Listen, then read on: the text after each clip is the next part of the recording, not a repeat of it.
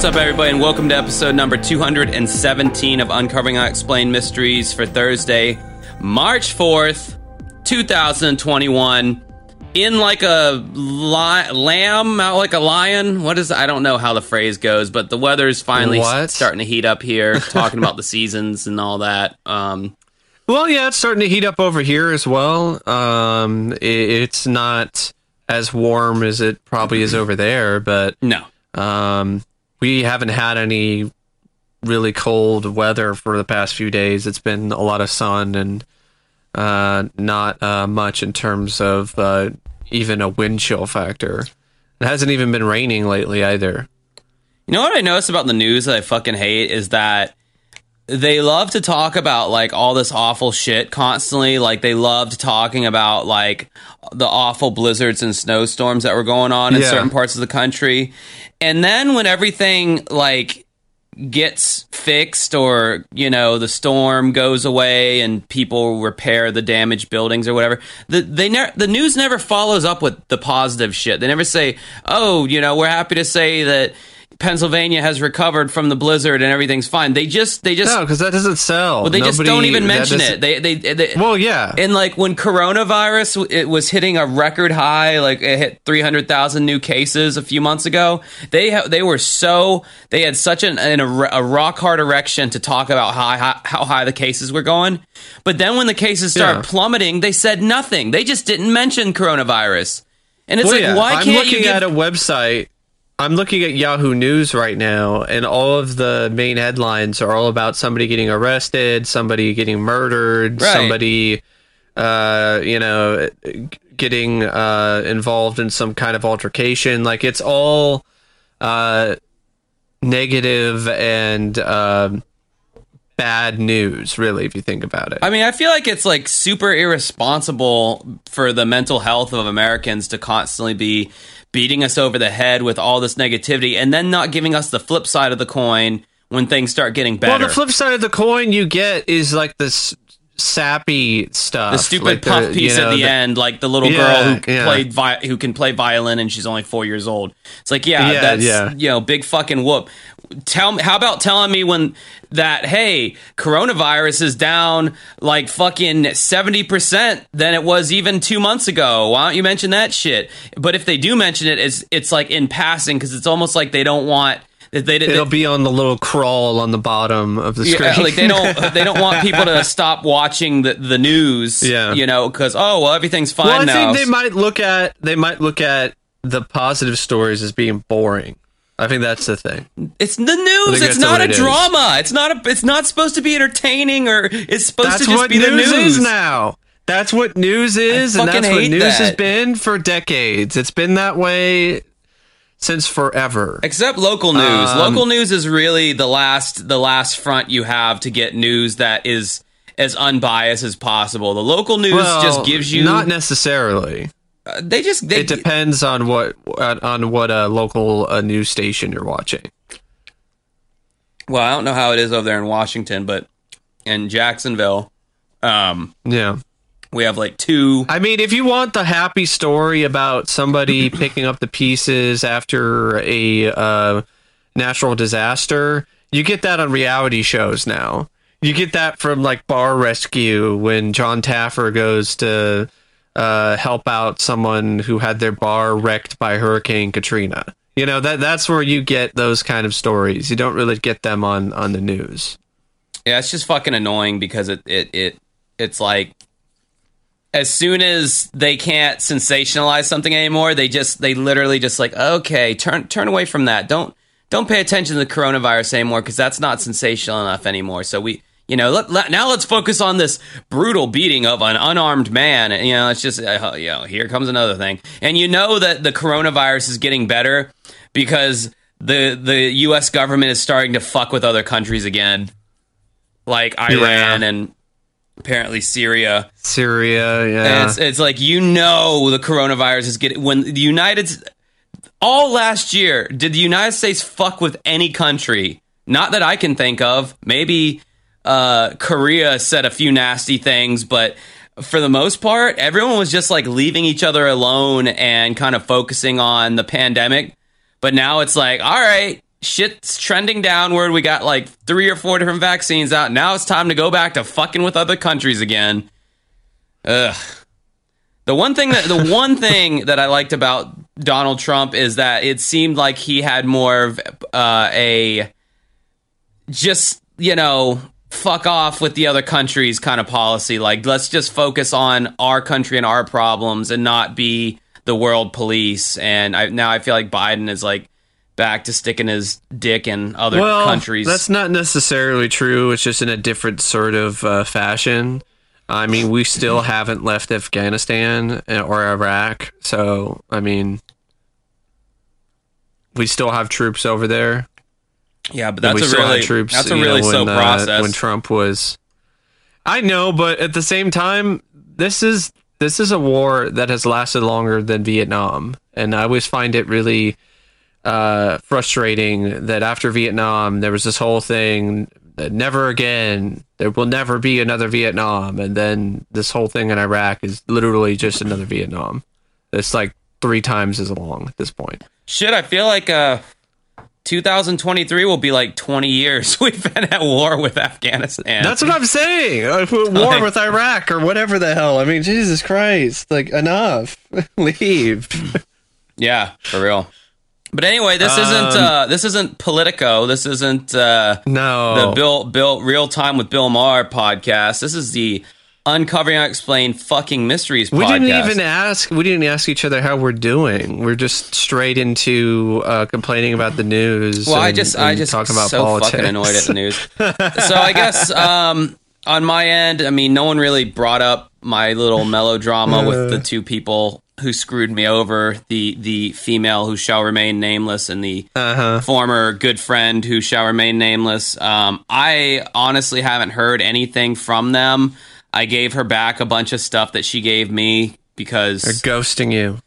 Oh no, I blocked I blocked her on everything, and then he blo- Yeah. he preemptively blocked me. I guess. Oh wow. yeah, I get, I get like right, before I even found out what was going on, I was already blocked by him. So he knew Wow. he knew I was gonna Wow. find out, and he didn't want to confront me. Of course, his excuse was like, "Oh, what I- a bitch. yeah, I'm sorry. Yeah, no, it, it was a bitch move. He he did a lot of bitch moves that really surprised me. Um, I didn't think that he, uh, you know, I mean, I don't know, whatever. I mean, it's my whole thing is, is like, you know, that was so disrespectful and that was so like conniving.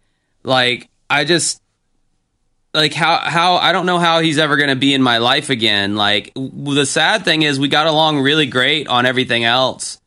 But it's like what am I just supposed to like never bring any women around you cuz I'm always to have to worry about you like trying to mac on them behind my back and I mean most of the times it hasn't worked cuz he has tried but uh, this this time, I guess I don't know. I don't know if it worked or not. I don't know if they're together. I don't know, and I don't want to fucking know. I just I just said both of them did uh, sketchy ass shit behind my back, and now they're out of my life. And for you listening out there, if you got situations like that, you know there is no shame in cutting someone Absolutely out of your not. even even if it hurts even if it's like but i mean and you know you start to rationalize you're like but it wasn't that bad and you know well it's like no that that is sketchy and toxic as hell and they do not have Because your best who's interest to in say mind that they won't? Who's to say that they won't take it further? You know. It's just If a bad it's, it's a bad kind of character stuff. trait to have in someone. Yeah. And I mean, I look, I I have trust is huge trust is is absolutely uh important in a relationship whether it's fr- a friendship or or uh, a relationship with a a partner dude trust. It trust is things- literally Yeah. everything. It's everything. And Yeah. once you lose trust, I don't care who it is, um, it is it is damaged for a really long time, and it's really hard to get it back. Because people don't really change, you know. I mean, they can, but it's it's fucking rare. Uh, I want to give a shout out to. Let me get this podcast right. Okay, here it is. Uh, I want to give a shout out to Resolved Mysteries podcast. oh Uh, they actually uh, were talking about the Kelsey House hauntings, and they actually brought up my interview with Suzanne Kelsey as like a source for like they listened. Oh, hey. Yeah, they listened to my interview and they like used her uh, you know, my interview as like you know new information because you know not many people are going out and trying to interview these people, but a lot of people still love the show. So, I mean, honestly, I will go out on a limb and say I was the first and possibly only person, like in independently, that went out and found people f- from the show and interviewed them on this podcast. And I feel like we don't really get enough credit for that. But, no, I mean um, we even interviewed uh, the the director of photography for like 300 some episodes. Yeah, so Kevin did that as O'Brien, well. um, and he, you know, Yeah. cinematographer, and um, Don Devereaux, Uh-huh. which was still my favorite guy to talk to, and then you had, um, God damn, uh, Donna, uh, Donna, fuck, what was it? Donna Parks, uh, who was the Well, sis- so I was gonna like Donna Dixon, who was the sister of Dan um, Aykroyd's wife. you know, the Matthew McConaughey guy who got gunned. down. I forget the name Yeah. of the dude. I, am such a dick. And then, of course, uh, Suzanne Kelsey, you know, uh, the mom who lived in the fucking house that Mm-hmm. Yeah. was, you know, very haunted apparently. So yeah. Anyway, just just tooting my own horn there for a little bit. I'd love to interview some more people from the show, but it's kind of a uh, it's kind of a thing where they have to like comment on they I don't again Mm-hmm. it's, always our YouTube channel. They always that's always through the YouTube channel that they find us and so I don't know if someone they come across our channel and they comment and you know I reach out to them and they want to come on and talk then uh, I'm open to that. I mean, because it's kind of hard to contact them on social media, and that's kind of creepy. It's not kind of creepy; it is really creepy. I don't think it's cre- I don't think it's creepy at all. thing. It's for a podcast. It's not No, no, no. What I meant is like if you like go and find them on social media and then like send them a message. It, you know, I, I don't know. I don't think that's creepy at all. A, eh, I think it's It creepy if you're messaging them because like you want to hang out and be friends. That's creepy. yeah, yeah. It just depends on on how you word things. You know. But I can see what some people would be like. I don't know you. Like, uh, why I would I start out even? by saying- you know, I even emailed. I went on uh, Robert Stack's daughter's website and I emailed her or messaged her from her website. I didn't know about this. That that's that's a that's a new one. Yeah, I I messaged her a long time ago and I told her, you know, I'm the host of this podcast that talks about unsolved mysteries and um, you know, we have, you know, however many listeners a month, you know, is it I think it was like 40,000 plays a month at the time. Mm-hmm. and um, you know, so it's it's a you know smaller audience, but definitely not like you know uh, we have a hundred listeners, you know, so it's like decent enough to, you know, if she wanted to promote anything or whatever, it could be like a you know not a bad. 30 minutes of her day to do that and she never got back to me. It might have been because I mentioned the fact that I had a tattoo of her dad on my arm. Uh, that that that Oh, might yeah. me mentioning that detail might have Uh. creeped her the fuck out.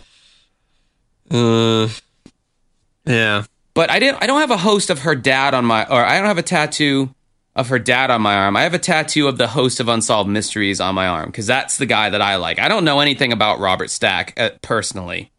You know, I just I just love his character on Unsolved Mysteries that he kind of Well, that's still Robert Stack. So Yeah, it- but- I, I, I could I can maybe see where she's coming from if she made the decision based on that, or maybe she's just like I don't know who this is, and it could be spam, and I, I don't really have the time for this. or and that was John. Cosgrove. like when she's about to open the email, John puts his hand over her hand on the mouse, and he just instantly hits delete.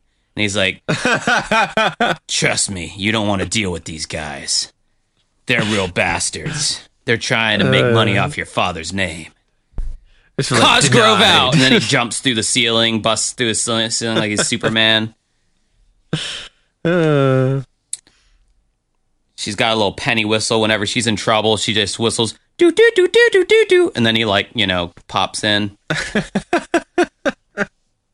so we're covering. Um, we've been covering the Unsolved Mysteries podcast lately um, because, quite frankly, that's the most new material we have to draw from. We've covered all the Netflix episodes and digging up old ones. there's some Netflix documentary uh, documentary series uh, that I still would like to cover on the show sometime. There's a new one that came out. It was about the Mormons. That, that yeah, I saw. uh, I saw the it first episode of that, and then I took a nap in the middle Yeah. of the first episode. Not because it was boring, but I just got done eating lunch, and I've been on this Lexapro anti-anxiety medication, and it, it just makes you. It just went into a food coma. yeah, exactly. Um, so I need to rewatch it, but yeah, that looks that looks all right. Um, but yeah, anyway, so the uh, we the, we talked about the first episode of the podcast and the second episode of the podcast, and kind of how we felt about the new official Unsolved Mysteries podcast, and how you know the production's really good. I like the narrator and all that, and and the the, the Ball Cemetery was kind of eh, but then the second episode was pretty good. and Pretty enjoyable, and um, now we've hit another rough patch with this episode. This was uh, I messaged Mike earlier today and I said episode three of the podcast is pretty weak, and then Mike's like, "Weak is an understatement." yeah, Um, for sure. Uh, uh, I'm gonna try not to be too harsh, but um, that's normally not my style. So uh, screw it. Uh, Fuck it. I, I thought it sucked. I really did. I thought this. Uh, I thought this particular episode of the podcast was uh, very bare bones. There wasn't much to this at all. This is the kind of case that would have never been covered on on the original series No, because there's not enough there. There's not enough interest. There's not enough intrigue. There's not even enough evidence. There's not even enough anything to really spark a conversation, I mean, at least a significant one. when you can take an episode or a segment and you can boil it down to there was a lady who went out dancing her body was found dead a few days later police don't know who did it i mean literally that's that's the episode Yeah. that's the that's Yeah. the 34 minute episode Yeah. boiled down in 20 seconds Uh huh. now, uh, again, same music, production values, and narrator, and all that, and, and that's that's fantastic. But man, the story was so fucking lacking on this one. Um, The best parts uh, of uh, the podcast uh, that this week for me was uh, some of the interviews, some of the quotes from uh, uh, people involved. Uh, I think I, I, is it a sister or so, some relative of of uh, Nori's yeah, it was a sister, and Liz. her sister Liz, and and when she was talking about uh, how she hasn't really felt something as cold to her as uh, her sister's hand when she held her uh, cold dead hand. Uh, so that that was a a, a pretty poetic uh, uh, quote, and, and definitely was really uh, um, quite captivating in, in, in its tragedy, you know, and how, how tragic it is.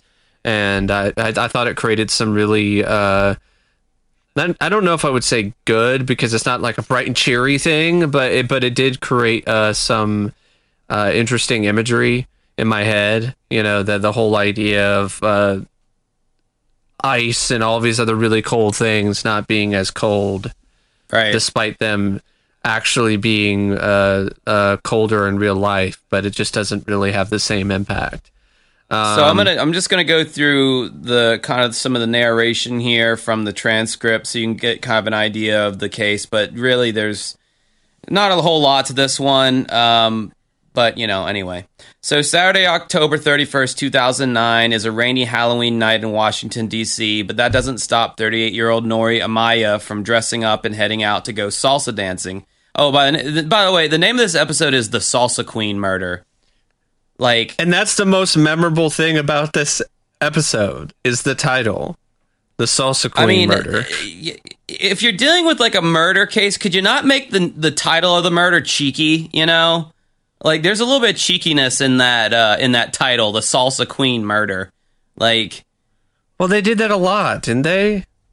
I mean, not not really, not to this level of. uh I mean, it, it it almost it almost seems like you're meant to kind of laugh at it, you know, when you when you read it, like, fucking Well, if she was a salsa queen in terms of you know a salsa dancer and, and you know was kind of uh, maybe there was a competition or something. anyway. then maybe that it's um, not that unheard of. So it's Halloween night. 38 year old Nori uh, Amaya is dressing up and she's going to go out salsa dancing. She's unmatched on the dance floor. Her precise movements and unique style have, have earned her the nickname the Salsa Queen.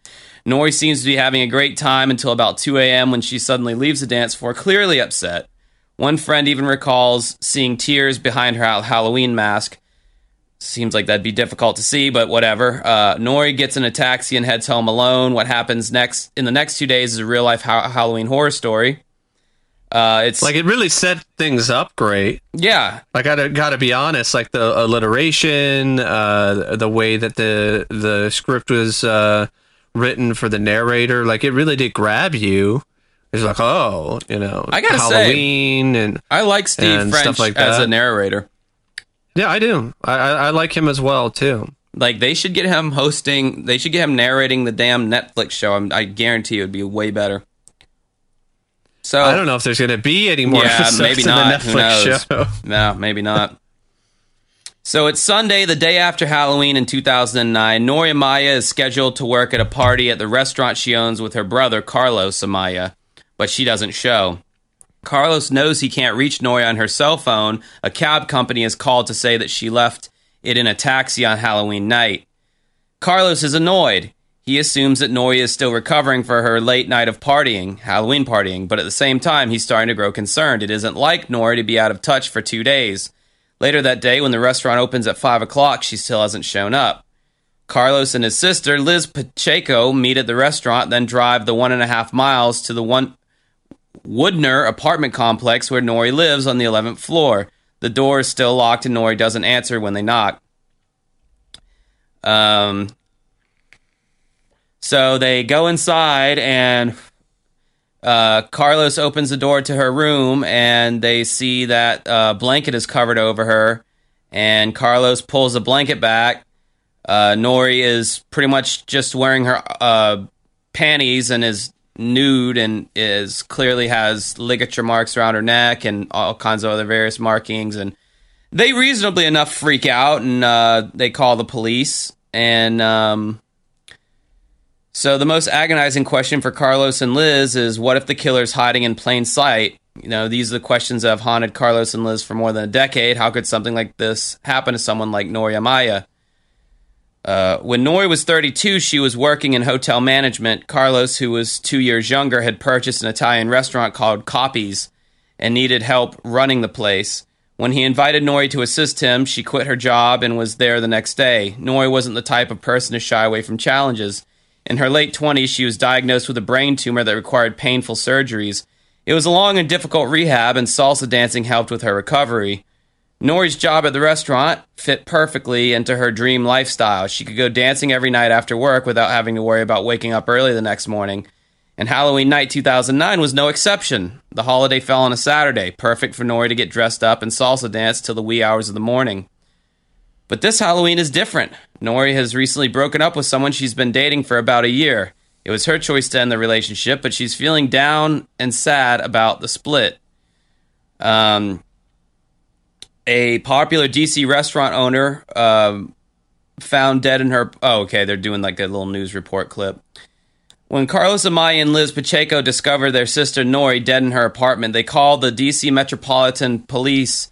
Uh, the homicide team responds immediately, and Detective Tony Patterson is assigned, assigned as a lead investigator. And you got Tony being quoted here saying, We got on the scene and we identified her brother and sister who found her. Her apartment had not been ransacked.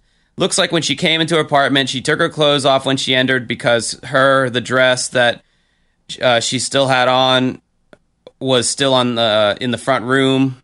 Mask was still there. Mask was in the living room as well on the couch. So it looked like she disrobed when she entered her apartment and went directly to her bedroom. Uh, she was found. Uh, she was on her back, clad in underwear. That's all she had on. She had uh, ligature marks on her neck, so we know that she was strangled. She had some bruising, some scratches just below her lip. I remember some contusions on her arms, as if a knee or something was placed on both arms, like maybe she had been pinned down. Uh, hands provide another disturbing piece of evidence. Her sister Liz points specifically to Nori's fingernails. Uh, my sister was very well known for her beautiful long nails, so to see them short was really weird. Why her her nails so short? Detective Patterson says it looked like they had been cut off or cut to the quick, if you will. We never found the fingernails, and I believe that she scratched the individual, and that's why they cut her fingernails. Oh yeah, because it would leave DNA under the fingernails. Yeah, that that really is uh, an an interesting uh, bit of uh, evidence there. That sounds I mean, that sounds like evidence. a professional jo- uh, hit job to me. Yeah, maybe.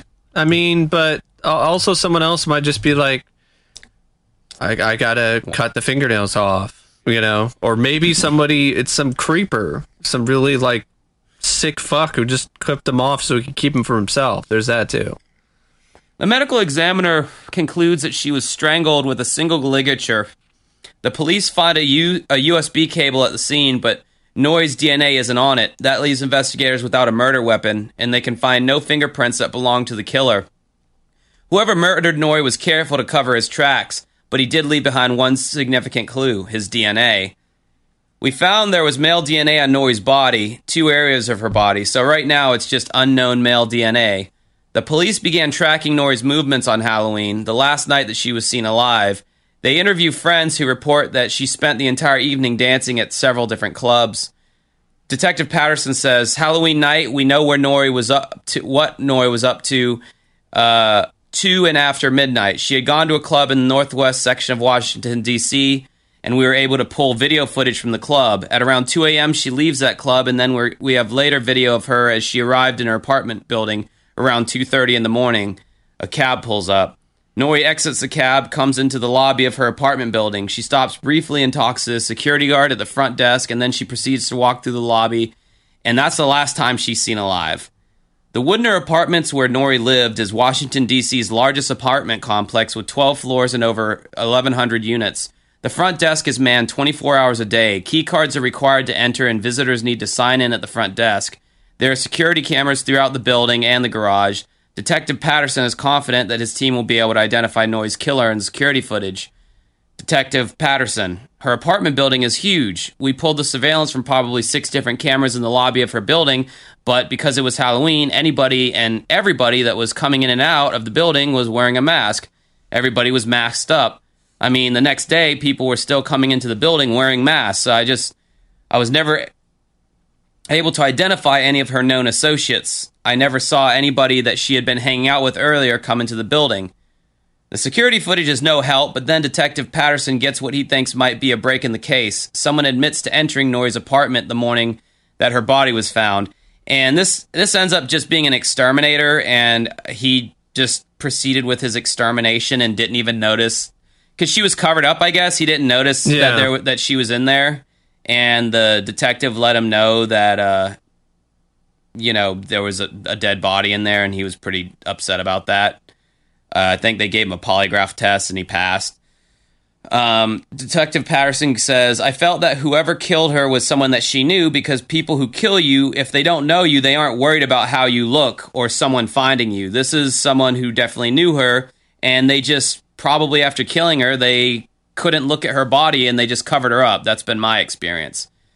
Detectives interview everyone that Nori Amaya interacted with on Halloween night. The, their only significant clue is the male DNA, and they're hoping to find a match. Inve- investigators start with Nori's ex boyfriend. The two had recently broken up. Detectives learn that he was at the club where Nori was dancing, and he is the reason she became upset and left early. He had been ignoring her. And uh, coming to find out, this dude's married, and he's got a wife, and Nori is his side chick essentially, Yeah. and she's getting to the age where she wants to settle down, and I guess you know he's already settled down with a fucking wife, so that it makes sense that he might be a, a suspect, you know, in that regard, because that would that would tie into the whole it's somebody she knew, because that's the other part of this very uh, bare bones case. Other than she was found dead, uh, there was this whole uh, opinion and theory from uh, investigators that it had to be someone she knew. So, because of the way that the body was covered up. yeah, Because somebody who is just in it for the thrill they will not want to cover the body up more than likely. They, want probably wouldn't be cutting it. the fingernails off either. No, not at all. unless it was a trophy. They wouldn't do it Yeah, for unless it was a they wouldn't trophy, do yeah. it because they were worried about DNA. Um, Yeah. So Detective Patterson interviewed the guy three or four different times and his wife, and they had numerous alibis. Um, there were people who placed them at different locations throughout the night. They got DNA from him. They got DNA from his wife as well, and the results came back negative. Um, another f- close friend of Nori's quickly rises to the top of the suspect list. When asked if he had a key to Nori's apartment, he said no, but he's lying. Detective Patterson. I later learned that he did, in fact, have a key to her apartment, and he was also one of the individuals who was seen with her on the surveillance cameras at the club where she was prior to going home. He also admitted that he walked her out of the club and hailed a cab for her, and she got in the cab, and according to him, to- uh, told him that she was going home. When looking at the footage from the building, uh, because I knew the clothing that he was wearing. Uh, I, wait, I think I skipped a sentence.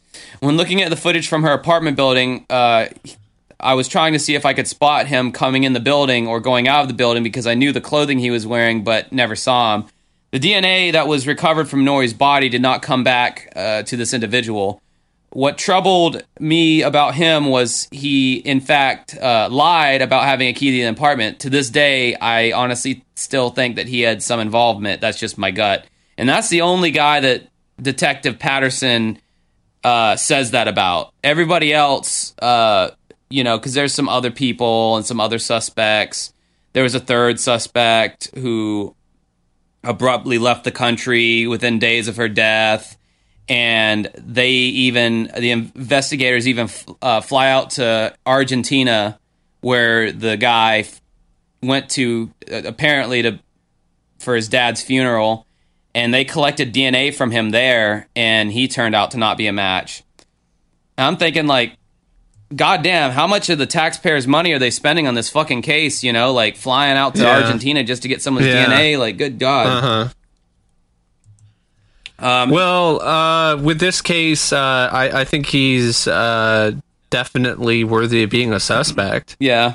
I mean, he was on the security camera. He lied about not having a key. No, that that was the I second mean, guy. This is the third guy I'm That was the about. second guy. Okay. Yeah, this is the Uh, guy the who third fled. Guy, the third guy seems a little bit more. Uh, I mean, it could be coincidence that that yeah, it his could be dad coincidence. Died and was having a funeral, and it happened to be a few. Yeah. You know, that kind of shit happens all the time. So I mean, that's just that's Yeah. that's circumstantial. That's not. But the guy who had a key, that's the one where it's kind of like, that's the one that really stands out to me. So- because why would you lie about that? I'll finish up here and then I'll tell you what my theory is. It's been more than 10 years since Nori Amaya's murder, and this case is no closer to being solved than it was the day her body was found. Other than DNA, all investigators have are theories, and they don't believe her death was a random act of violence. This is what I think. I think that uh, the husband and wife uh, hired someone. Maybe the wife hired someone, unbeknownst to the husband. Maybe the hi- the the husband hired someone, unbeknownst to the wife, um, because all they did was take their DNA samples. They didn't do any kind of like. I mean, they interviewed them, but you know, think about it. Yes, they had alibis, so obviously they weren't there. But I mean, the job was just so. Uh, I mean, there was just nothing there really. I mean, yeah, there was some DNA, but you know, if it's a hired hitman, then yeah, you're never gonna you're never gonna find that guy unless the husband and wife talk and reveal the name of the person. Um, Yeah. You know, I think it would be more uh, likely uh, in that scenario that it's either or. It's either the wife or the husband, not both, that were in yeah, on it. it. could be either or. Because I mean, you know, what if what if Nori was like threatening to like like expose him to his wife, and then he gets a divorce, and then you know she takes half his shit, and blah blah blah, and it's like, oh, this is a Yeah. loose end that I need to tie up, and maybe he knows someone, and you know Yeah. he, he it's a hired hit and and you know she like the the guy takes the fingernails and you know it, it sounds like a very professional job to me and then I think that's a good point. Uh, one that they, I don't even think they brought up that theory Yeah. in the podcast. yeah because like I'm kind of honestly surprised they didn't. they'll never and and and you know they always look at people close to her and none of their DNA is matching Well, if you hire a hitman, obviously he's not going to be close to her because he's he's a stranger to her. So the police are never going to randomly interview this guy because he's not even connected to And her. is the husband? Is he the one that had the key no, to her apartment? no, her boyfriend. No, Oh, okay. but he is her boyfriend. So maybe um, you know he had a secret key or or or was able to get access somehow because he was the boyfriend. And um, you know, a ligature, murdering someone like that way with like a ligature, like, and that's just basically like this thin like rope that you strangle someone with. Like strangling. That's- yeah, that's some- a There was a theory uh, that someone uh, mentioned in the podcast that it might have been like a, a USB cord or something like that. Well, no, yeah, they were just we, just we were just going over that, but there was no DNA Yeah. found on the USB cord. There was no DNA found on the USB cord. yeah, so But it could be a different thing. I mean, you know, it could be rope, could be, you know. well, the wh- whatever, Whatever. the murder weapon was, whatever the strangulation weapon was, the the guy took it with him. yeah. And I think he was in the room. Like he somehow got in the room before, you know, because she was very calm and relaxed and had just undressed as if there was no one there. It's like she was forced to do that. Yeah, it all to me it all sounds like a. prof- It doesn't sound like the heat of of the moment yeah. kind of thing. It sounds like a very professional No. job. It sounds like somebody hiding in the closet or something, and then coming out with the with a rope and strangling her, and then right, and that's a very that's a very fingernails off and then professional method used by hitmen is is is stra- is strangling because it's mm-hmm. it's the least messiest. They're not. It doesn't leave any blood. And bleeding. you don't have, leave any bullets. right. You know, exactly. It's fairly quick, I guess. Um, I think that's a good. I think that's a good theory. That's what I I think. think I think that's think- one that has a lot of merit you know, I mean, for sure. if they're if if if they're both going salsa Maybe dancing, they should have interviewed you. Yeah. if they're both going salsa dancing, like let's say, you know, they're, they're around, if like they're from like um, some of those South, South American countries, you know, where the mob scene is big there, these people maintain these connections even when they're in the United States. I mean, like they, so it would be easier, I feel, for Someone who has some connection to the cartel. yeah. Yeah. some kind of cartel. I mean, there's there's all, everyone likes to think of the Italian like the stereotypic Italian mafia as the no. Everybody has there's the yakuza. There, everyone's got a mob. Every country has a mm-hmm. mafia of some kind. A mafia is just a you know definition of a, a, a um, organized group of uh, criminals essentially. Um, and I mean, hell, we have them here in the states with the biker gangs and shit. But um, so yeah, I mean that's honestly what I think is what happened, and um, you know, a lie detector test would have been an interesting uh, technique used on the uh, boyfriend. Yeah, but I don't think that would have necessarily proved anything because uh, with the next case we're going to talk about, uh, there were two different lie detector tests. So Yeah, lie detector tests aren't even admissible in court. So Yeah. I don't even know if that's even that would have even really done anything, even if he passed or failed. it really just kind of takes some of the heat off of you if you pass it, Yeah, and if you but I don't think it should take all the heat off of you. Well, then you look at um, the case of um, old Douchey McGee, um, uh, an American Murder or whatever that Netflix doc where the guys I forget his name, where he um, they made him do the lie detector test and he failed, and at that point, that's when he admitted to killing his wife and two kids, Yeah, throwing yeah. him in a fucking oil drum or whatever it was. Yeah, that was that was that was a crazy documentary, I'm sure. um. So yeah, I don't have anything else to say about uh, And hey, the get, podcast hey, you know what, Mike? case Neither did the they. Salsa Queen. They had nothing else to say about it either. well, you said more about that case than they did Yeah. with the whole theory about it being a professional hit. yeah. So, um, the next case, though, I don't think it was a professional hit. Uh, I think it was a cut and dry case of a domestic uh, uh, abuse and violent situation that went uh, horribly awry and, and wound up deadly. Uh, and that is the case of Michelle Witherell. And this is from uh, season 10, uh, episode 3 of the FilmRise Unsolved Mysteries uh, episodes. And um, as soon as I saw the opening for this, I thought, okay, this might this is probably going to be uh, one worth talking about for the podcast because there there when we talk about there wasn't enough meat on the bone with the with the salsa queen case. Uh, this is the kind of case you can look at in comparison to show you where there's there's more meat. There's more. This there's, was there's a a, perfect. lot more to this was a perfect like segment for unsolved mysteries because it is so fucking mysterious and so yes. um, such a dramatic case. You know, it's not just uh, someone being found dead in in their bed and oh, we don't know who did. This was someone who was found who fell off a balcony, and Yeah. there was only one person there to witness it, and only he knows what happened. And you Yeah, know, exactly. Spoilers. So uh, Michelle Witherell was a 24 year old newlywed who moved with who moved in uh, with her husband Jeremy uh, from their home in Denver, Colorado, to Pittsburgh, Pennsylvania. On the evening of December 19th, 1992, she was found near death on the asphalt underneath their third story apartment balcony.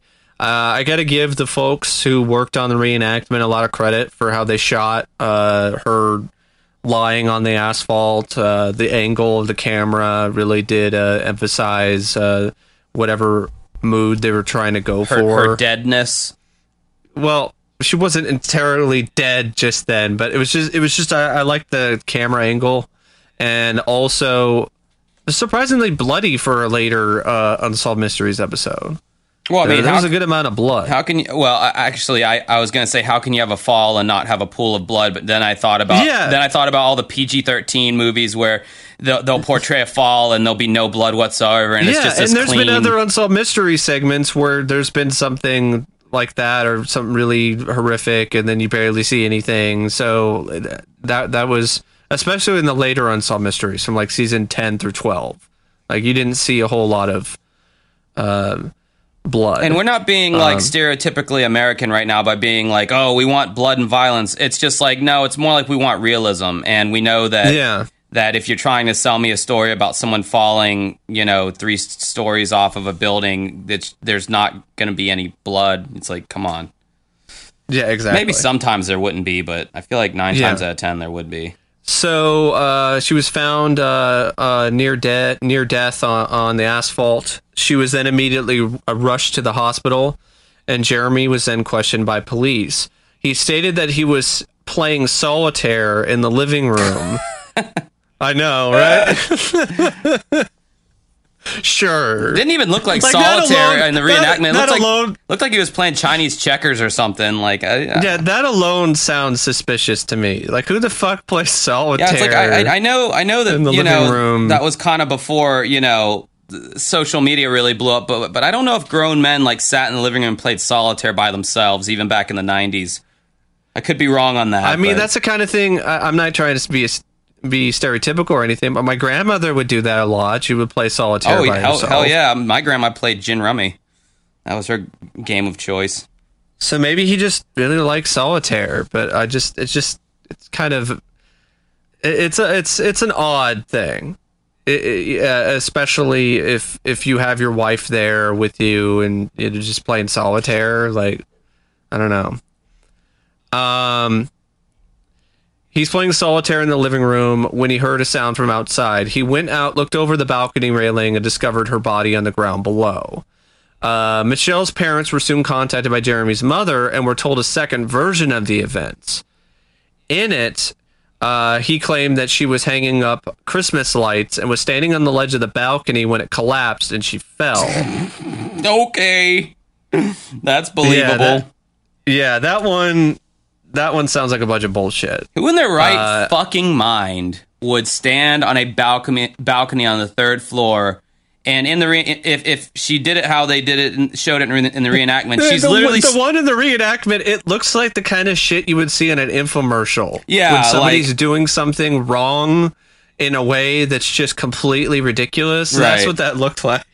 yeah, just completely insane. Like no one would ever do that in real life. Like she's just literally standing on the railing of the balcony, no kind of support or anything like that. Uh-uh. Just yeah, this is a good idea. I'm you know totally just doing this, and it's like come on, man. and doing the whole thing where she's stretching up Yeah, to I, put I- the it's like, dude, up, come you know? on, like, like what the fuck? You expect me to believe Yeah. that shit? And what does uh, Jeremy's mother have to gain by lying about that? I don't think that's a lie. I think she uh, was telling the truth. That's what her son was telling her, giving her a bunch of bullshit. Uh, uh, when her parents arrived at the hospital, they learned that um, Michelle's skull was fractured. She was in a coma and her jaw was broken, although her teeth and nose were oddly unharmed. And that was really odd because I know firsthand what it's like to hit the asphalt face first. You know, I broke teeth. I broke my nose. I didn't break my jaw. I, I, I was lucky enough to not, you know, fracture my skull or, you know, bust an orbital bone or something. But it is really bizarre to not have the teeth and the nose harmed in in some uh, fashion after a fall like that. I mean, I didn't fall as high. I wouldn't be here if that's the case. But you know, it, it's just it's just one of the. It's still you know impact on asphalt. Uh, they could not understand how she received certain injuries to her head, but did not did not receive others. Uh, she also has some stuff. They mention it later with her palms. There's some weird things going on with that as well. Uh, hours after the alleged fall, Michelle died of her injuries. Uh, shortly after her death, Jeremy told her parents a third version of what happened that night.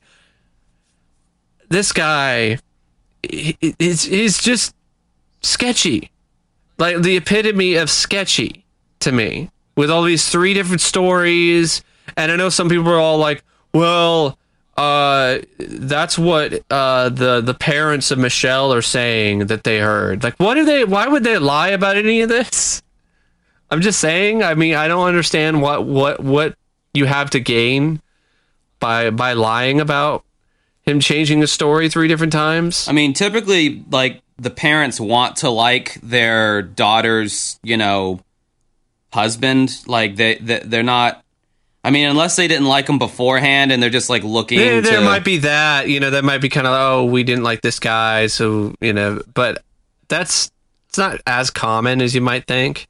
It was never mentioned if that was a it, yeah, and that was never mentioned in, here. So I think I did, you know, I think they did hear things about how they might have been having a rough time, but that doesn't mean that they would automatically go to the lengths of uh, making up that he was sharing three different versions of, of what happened. And unsolved mysteries, they'll usually like disclose if if there was any kind of like avarice between the parents and the husband f- beforehand like oh we knew that he was a bad fit or we didn't like him from the start they usually say that in in the show if that's the case but they didn't say that here No, they didn't.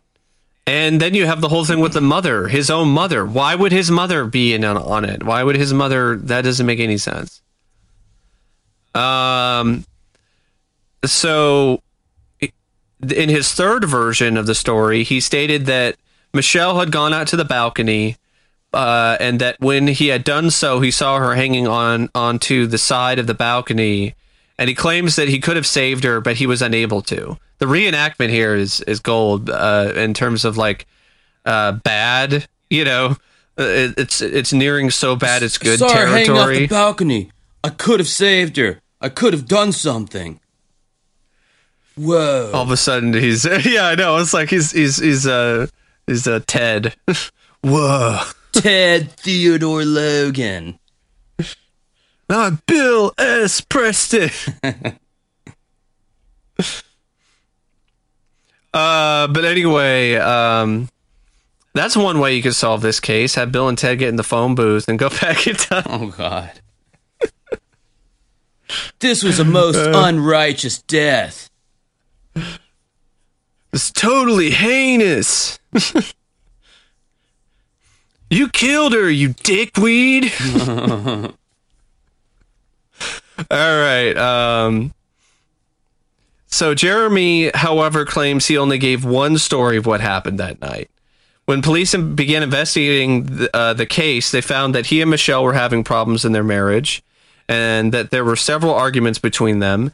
Neighbors apparently claimed that these arguments were so loud that uh, they complained to the building manager about how loud these arguments were.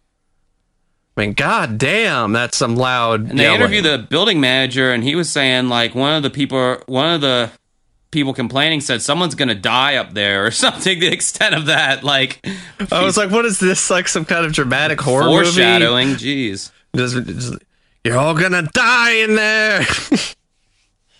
uh, it'd be like Crazy Ralph from Friday the Thirteenth. Crazy Mike. You're all going to die. Um, but anyway, so uh, you had the neighbors. They said they were yelling loudly. Uh, they also believe they heard them turn violent on occasion. Uh, Michelle's parents uh, became critical of the, of the investigation, believing that they were not questioning Jeremy's account of what happened that night. They found inconsistencies in his story. Um, first, her wrists were broken, but her palms were completely unscratched. That is really uh, uh, suspect, uh, especially if the, his story is true, which, uh, where he's saying she fractured her wrist trying to break her fall. Her palms would have been scratched on the asphalt. There's no way that her palms would have been unscathed. I mean, that's like assuming though that you're falling. Like, say you're riding a skateboard and you hit a rock and then you fly, fly forward. Yeah, your hands are going to automatically go out. But if you're hanging on and you let go, you're not necessarily going to be able to brace yourself with your palms. Your back might be falling. No, the but ground. even if you're hanging on and if- because of what you're hanging on to, you're probably going to have some kind of abrasions in in in that way too. And there was nothing. Eh, not necessarily. I mean, uh, look, everything like that. That one bit of info didn't.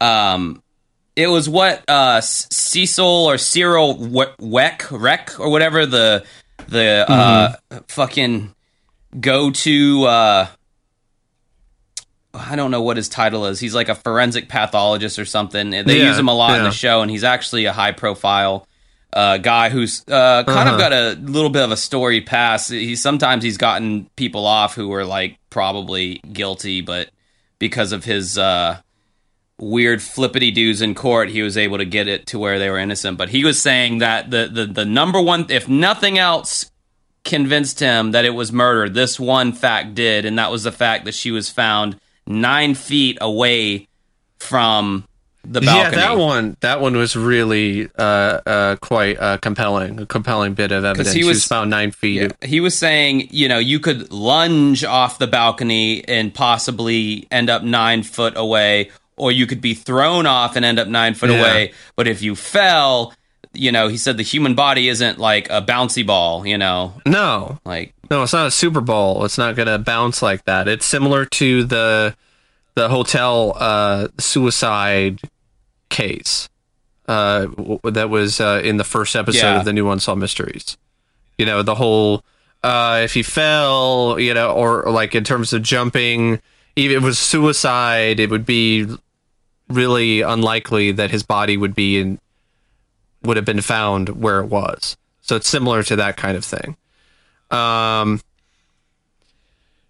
also, I, I'm with the parents. Like, it does seem like the authorities didn't really, because they were telling her uh, parents a lot of this. Well, Jeremy said this, and Jeremy said that, and and I can understand their thought process that like why like he was there, he was the only other person there. Shouldn't he be considered the prime suspect in an instance like this? It's like, why are you even investigating this case if you're just going off of like, well, Jeremy said it didn't happen that way, and it's like, well, then why are you even like you're supposed to be investigating this? So he's Yeah, I would be pissed at the authorities and the police if they were giving me that bullshit. Just being like, "Oh, well, Jeremy said like this isn't a fucking uh, high school drama. You know, this is a murder. Did Jeremy a- did Jeremy resemble the detective's son or something? And he just like felt like he like bad for him. Like, oh, look at him. He's a nice. He plays solitaire for fuck's sakes.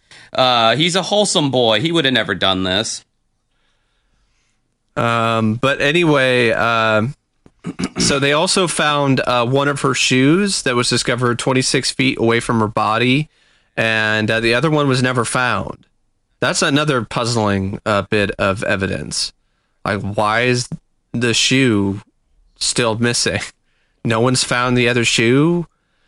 Uh, finally, even though Jeremy saw that she was critically injured, he took the time to almost close the balcony door and double lock their their apartment before attending to her injuries. Yeah, he wasn't that in that big of a hurry. Yeah, I mean, who who would do that? Like, if if somebody I love had fallen off the balcony, I'm not gonna like make sure the balcony door is is closed, and I'm gonna double lock the apartment. Like, why the hell would I do all that shit? I'd be getting I would be getting out of the apartment down to uh, the ground level and being there, and I you know of course I would call uh, an ambulance, but I wouldn't I wouldn't like take the time to do any of that. That that that does seem really suspicious. However, authorities claim that Jeremy took two polygraph examinations and passed both of them. That doesn't mean shit. that, that you can't admit those into into court. Uh, and on top of that, we've we have seen plenty of episodes and and have uh, covered plenty of cases where people have passed polygraphs and they're lying. Or they failed them and they're telling the truth. Yeah, exactly. So, also, the Allegheny County Coroner's Office ruled Michelle's death is undetermined, meaning that it could have been an accident, murder, or suicide. It, it's a, a fancier way for uh, the coroner's office to just say, "Ah, I don't know. Eh, fuck. Um, so you have the the coroner's office uh, uh, ruling the death is undetermined. Uh, her relatives insist that it could have not have been a suicide, uh, as usual, As usual. because she had no apparent mental problems She had and had no reason to kill herself. Uh, they also do not believe it was an accident. Uh, the balcony was 48 uh, inches, uh, which was chest high for her. That meant if it was, it was nearly impossible for her to, for her to have lost her balance and fallen accidentally.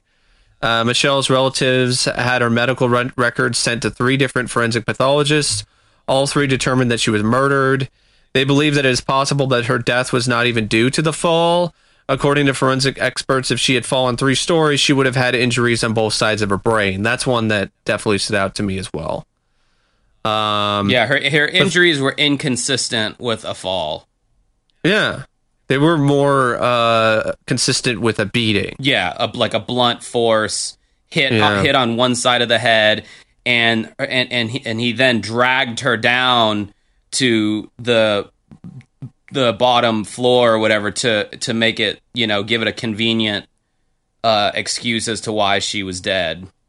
Yeah, he carried her she- down the but she was already dead later, before she even- later yeah. later on the or she was already near death. Yeah. you know when you laid her on the on the asphalt.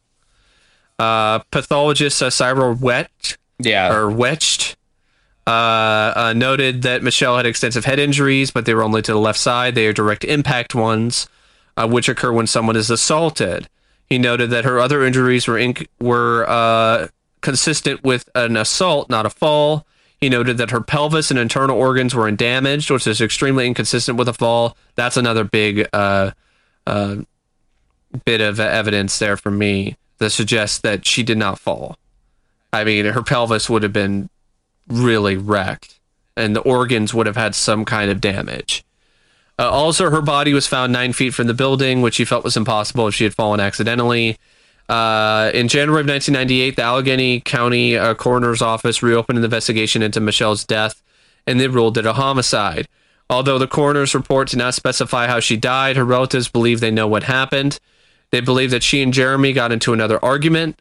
Uh, this reenactment Like you don't. It's another one of those where you don't really hear exactly what they're saying, but like the actor who's playing Jeremy, uh, not not what you would call a Emmy winning uh, actor. So The, the, the, um, the, it's like I, I feel like if, if you had the closed captions on for that scene, it would just say in parentheses generic domestic violence arguing. I don't Yeah. have to take that from you. How dare you say that to me? Um, so um, they believe that Jeremy got into another argument, uh, and she told him that she would be leaving him uh, because I think uh, Michelle already talked to her parents and said something along the lines where I, I'm considering a divorce. Uh, they believe uh, that she then uh, fled from the apartment and that he followed her and attacked her outside. He then dragged her body to the location in which it was found and then made up the accidental fall story to explain her injuries. Uh, Jeremy and his relatives maintain that he is innocent and that Michelle died accidentally. Hers, however, is certain that he was responsible. So, uh, Jeremy and his relatives declined to be interviewed for uh, this case, uh, th- although they did say something along the lines that uh, they believe he's innocent and they wanted to make sure that it was known that he passed two polygraph tests. So, uh, on December 20th of 1999, seven years to the day after Michelle's death, Jeremy was charged with third degree murder and involuntary manslaughter. During the trial, several coroners, including Wecht, testified that the manner of death was a homicide. They also testified that she was violently struck on the head and face with an object. Jeremy's conflicting statements about her death were also brought up. There was also testimony from her friends who stated that she suffered emotional abuse and jealousy from him. Other witnesses stated that he was physically abusive towards her and had seen bruises on her. Her mother testified that she had seen, uh, she had mentioned several times that she wanted to divorce him. Another witness was Jeremy's friend Jeff- Jeffrey Patterson. On the first anniversary of Michelle's death, they went out for dinner. Doing so, uh, during so, he virtually confessed to killing her, stating that things got out of hand and that he was sorry and that it shouldn't have happened. Damn, I don't remember hearing that However. Yeah, because this is uh, I, I don't think this is ever uh, uh, updated to the point where there was an official update on Unsolved Mysteries. This is all from the Wikia. Gotcha. Um, however, though, in January of 2001, Jeremy was acquitted of all charges. Jurors said so- conflicting testimony about the cause of Michelle's injuries influenced their verdict. One stated that they felt that something may have happened, but there was not enough evidence to prove it. I don't know. I mean, the fact that this fall story is bullshit. It doesn't match up to, to what actual coroners and people are saying. Like, I, I don't know. I mean, why are you believing Jeremy's side when it comes to like? I mean, it, a fall from that height, you're gonna, you're not gonna have your pelvis not broken in some way or any kind of internal organ damage. I mean, you're, that you're gonna have something's gonna be really uh, messed up in in that area if you're gonna fall from that uh, high of a height and hit the asphalt. I think the problem probably with that that trial was it's one of those situations where if you can't prove beyond uh if you if you can prove reasonable doubt um then then the, the then then he's innocent and i think i think you know the defense uh was able to prove reasonable doubt that you know jeremy wasn't I don't I don't see any reasonable doubt here because you have all of these things that add up that he was abusive towards her uh it- it- there there had been uh, other testimony of them having really loud arguments I, I, I mean, it, it seems like a cut and dry case of he got pissed. He was already arguing with her uh, that night. There's there's proof that he was already arguing with her that night. Like they, they mentioned that in the in the segment that he was already mad at her, and the, the argument continued when he got home. So I think he just fucking lost it, got pissed off, got angry as, as soon as she mentioned, I'm to leave you. And just like, you're not leaving me. The way you're to leave me is in a body bag. And uh, just beat the ever loving shit out of her. And then once he did that, he was like, "Oh my god, uh, I don't want to go to jail for murder. Uh, put the body on asphalt." And she fell. She was But, hanging uh, Christmas lights she was hanging Christmas lights. Like, on her tippy toes on the third story uh, railing with no uh, safety precautions. Yeah. like if I heard that shit, like his mother said that he, uh, uh, his recollection of uh, one of his recollections of the story was that she was hanging Christmas lights. Uh, As soon as that, I'd be like, he fucking did it. Like this guy's a fucking yeah. That's liar. all. All I need to hear is the first story to know that uh, that that he's that he's guilty. But see, again, you know, that's them saying that he said that. There's, you know, it's not like a recorded phone call, so it's like that No, they just didn't have enough proof, I guess. Even though something might look a certain way. the issue, but I, I I get that, but we're talking about undetermined death versus like his story. His story is that she fell. All these things don't add up to her falling accidentally. So there's only one other uh, way you can really look at it: suicide. But there was no suicide note. There was no anything. There was no reason to believe that she would have done that. So then you're left with one other alternative: murder.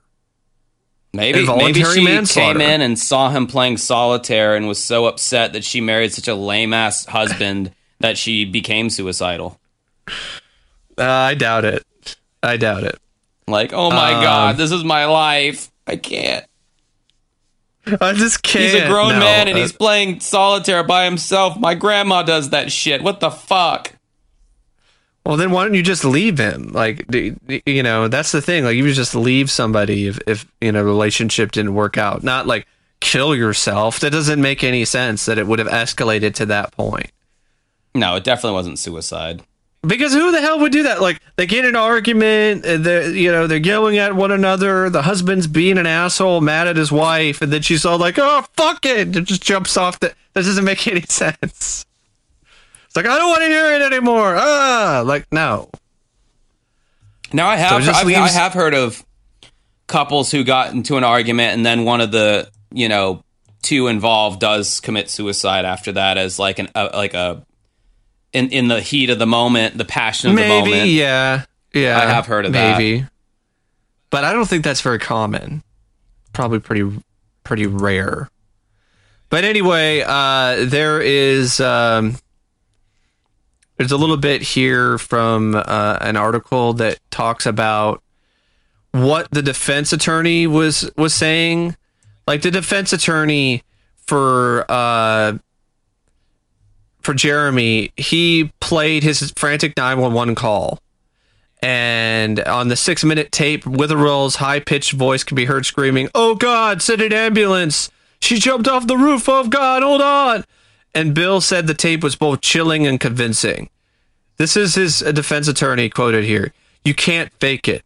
That's from the gut. It doesn't reflect a person who took an instrument and struck someone on the side of the head. You can fake that shit easily. Yeah. I mean, it's, if somebody's a good enough actor and a good enough so, and is as much of a sociopath as I think Jeremy might be, you could do that shit easily. Like we've seen a lot of cases where it sounds like a legitimate 911 call and then you find out that it was a bunch of bullshit. Uh, the guy was just it was an act. We've covered cases like that.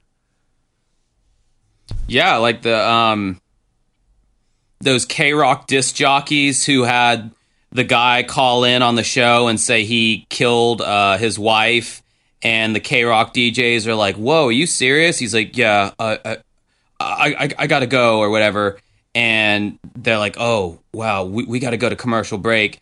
And like this whole investigation got started and all, and then come to find out the disc jockeys hired this guy, and the whole thing was a, a, a, a gag. It wasn't real. Yeah, or or uh, what? wa- It wasn't sixty minutes. It was uh, the other uh, show that we covered. Was it the forty? What what was that show we covered one time with that uh, host you really like, the old guy? Oh, Dateline. Was it Dateline? Yeah. Because there was, a, uh, I think the Dateline case we covered had a frantic nine one one call that was a bunch of Uh, if you're talking Bullshit, about it was just made the, the the the the danger in Carmel Hill or whatever, where the two Yeah, neighbors yeah. or whatever. Um, no, the the whole thing about that phone call was um, the guy who shot the husband and wife was claiming that he did so in self defense, but and you could hear there were like five shots, pow pow pow Uh-huh. pow, and That then one. a long time later there was the sixth shot, which was that's that was really what proved that it was not merely self defense. That was the coup de grace shot, as they called it. The Yeah. the uh, you know kind of the the you know uh huh. celebratory shot or whatever, and and that that was the deal with that call. and uh Witherell, like he he really believes that uh this whole uh need to go after Jeremy is an obsession by the family. Uh they could not would not accept that she died accidentally or uh was uh it was the result of a suicide.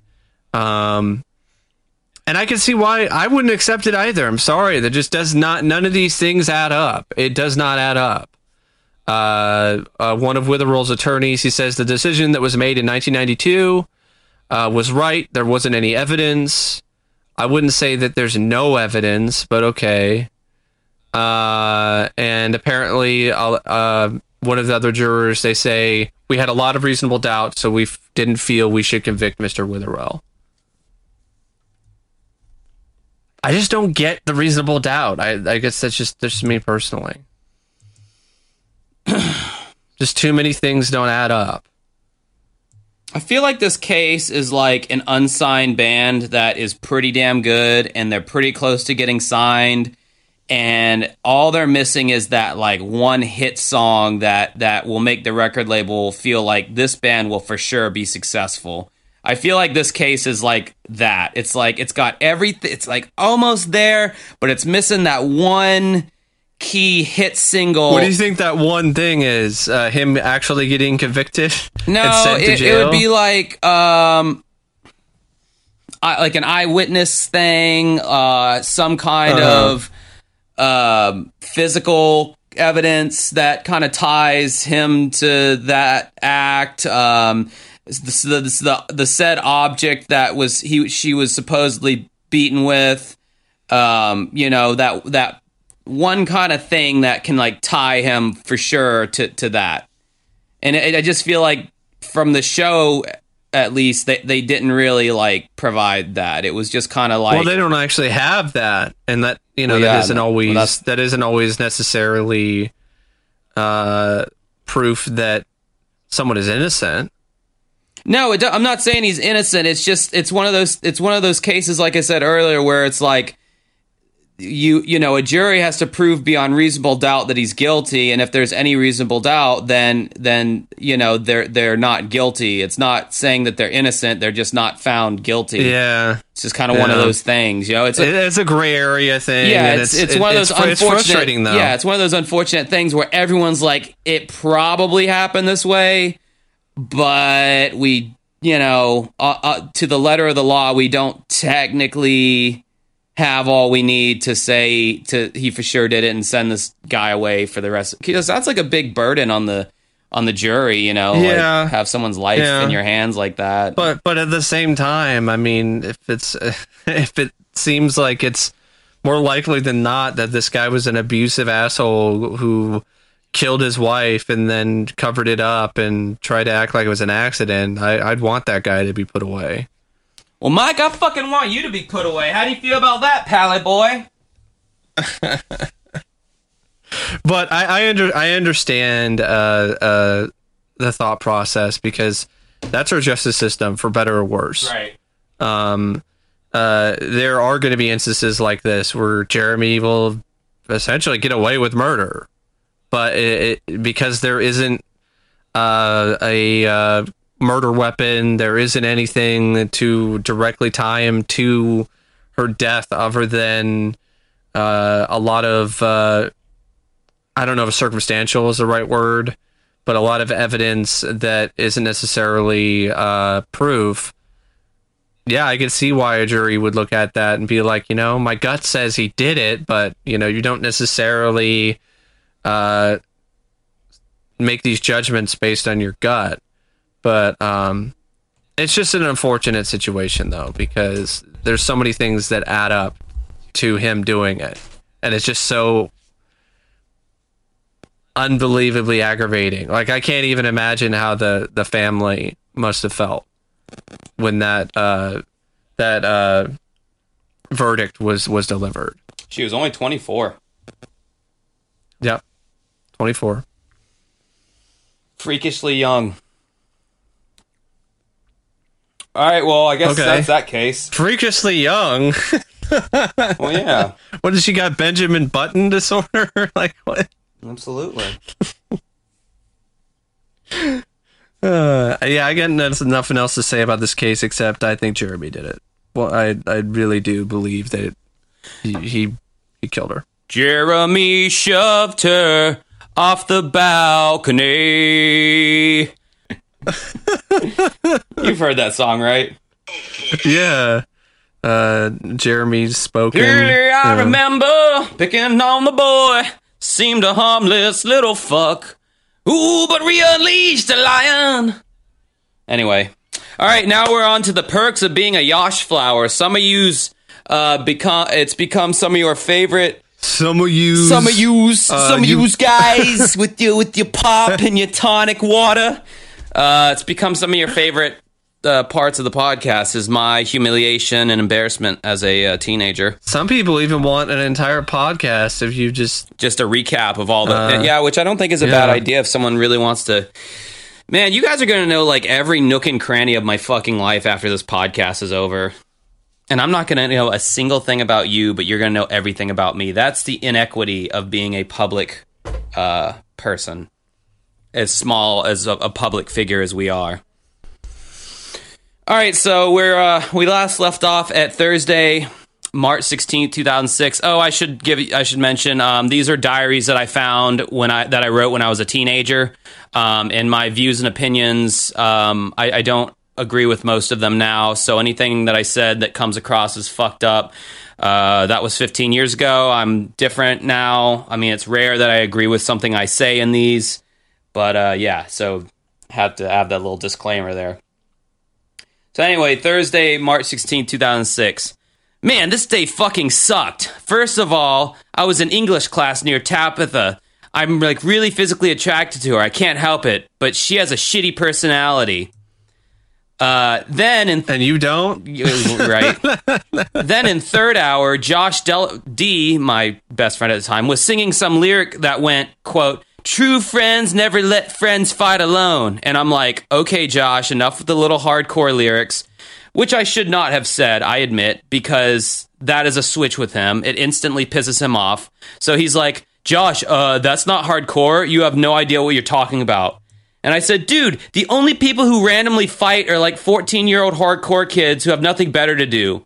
And then he's like, and I think this is bullshit. Dude, they are not referring to actual fighting. They are a Christian band. They are referring to your Christian battles. And I'm like, oh yeah, that's bullshit. What band who put it like that? And he's like, why do you always have to think about the negative aspects of things? And I'm like, dude, if you said it like that, how else could someone take it? Seriously, if you were singing True Friends Don't Let Friends Fight Alone, how the fuck else does that sound? What a retard. And he thinks I'm so negative, which I am, but so fucking what? It pisses me off when people tell me that like it's a problem and I'm like some sort of person who needs fixing. Some people are optimistic and I am pessimistic. I can't help it that Mr. Holier Than Thou is fucking perfect, but some of us aren't shoved up church's ass. I don't know, man. I've been questioning that stuff in my mind since I can remember. Like, I have never, ever been sure that I was truly saved. So I don't know. And I start to get thoughts in my head that it might just be fake. I don't know. It probably isn't, but there's just doubt in my mind. I've never felt close to God, ever. And that's what, and that's stupid. Why does God have to make salvation so damn hard? He's not here, so what does he expect when people are doubtful? I've never heard God speak to me. I'd probably think I was going crazy before I thought, oh, it must be God. I don't know, man. But anyway, so I guess we kissed and made up, and then I'm going to the Spanish meeting, and Josh is like, I gotta talk to you alone.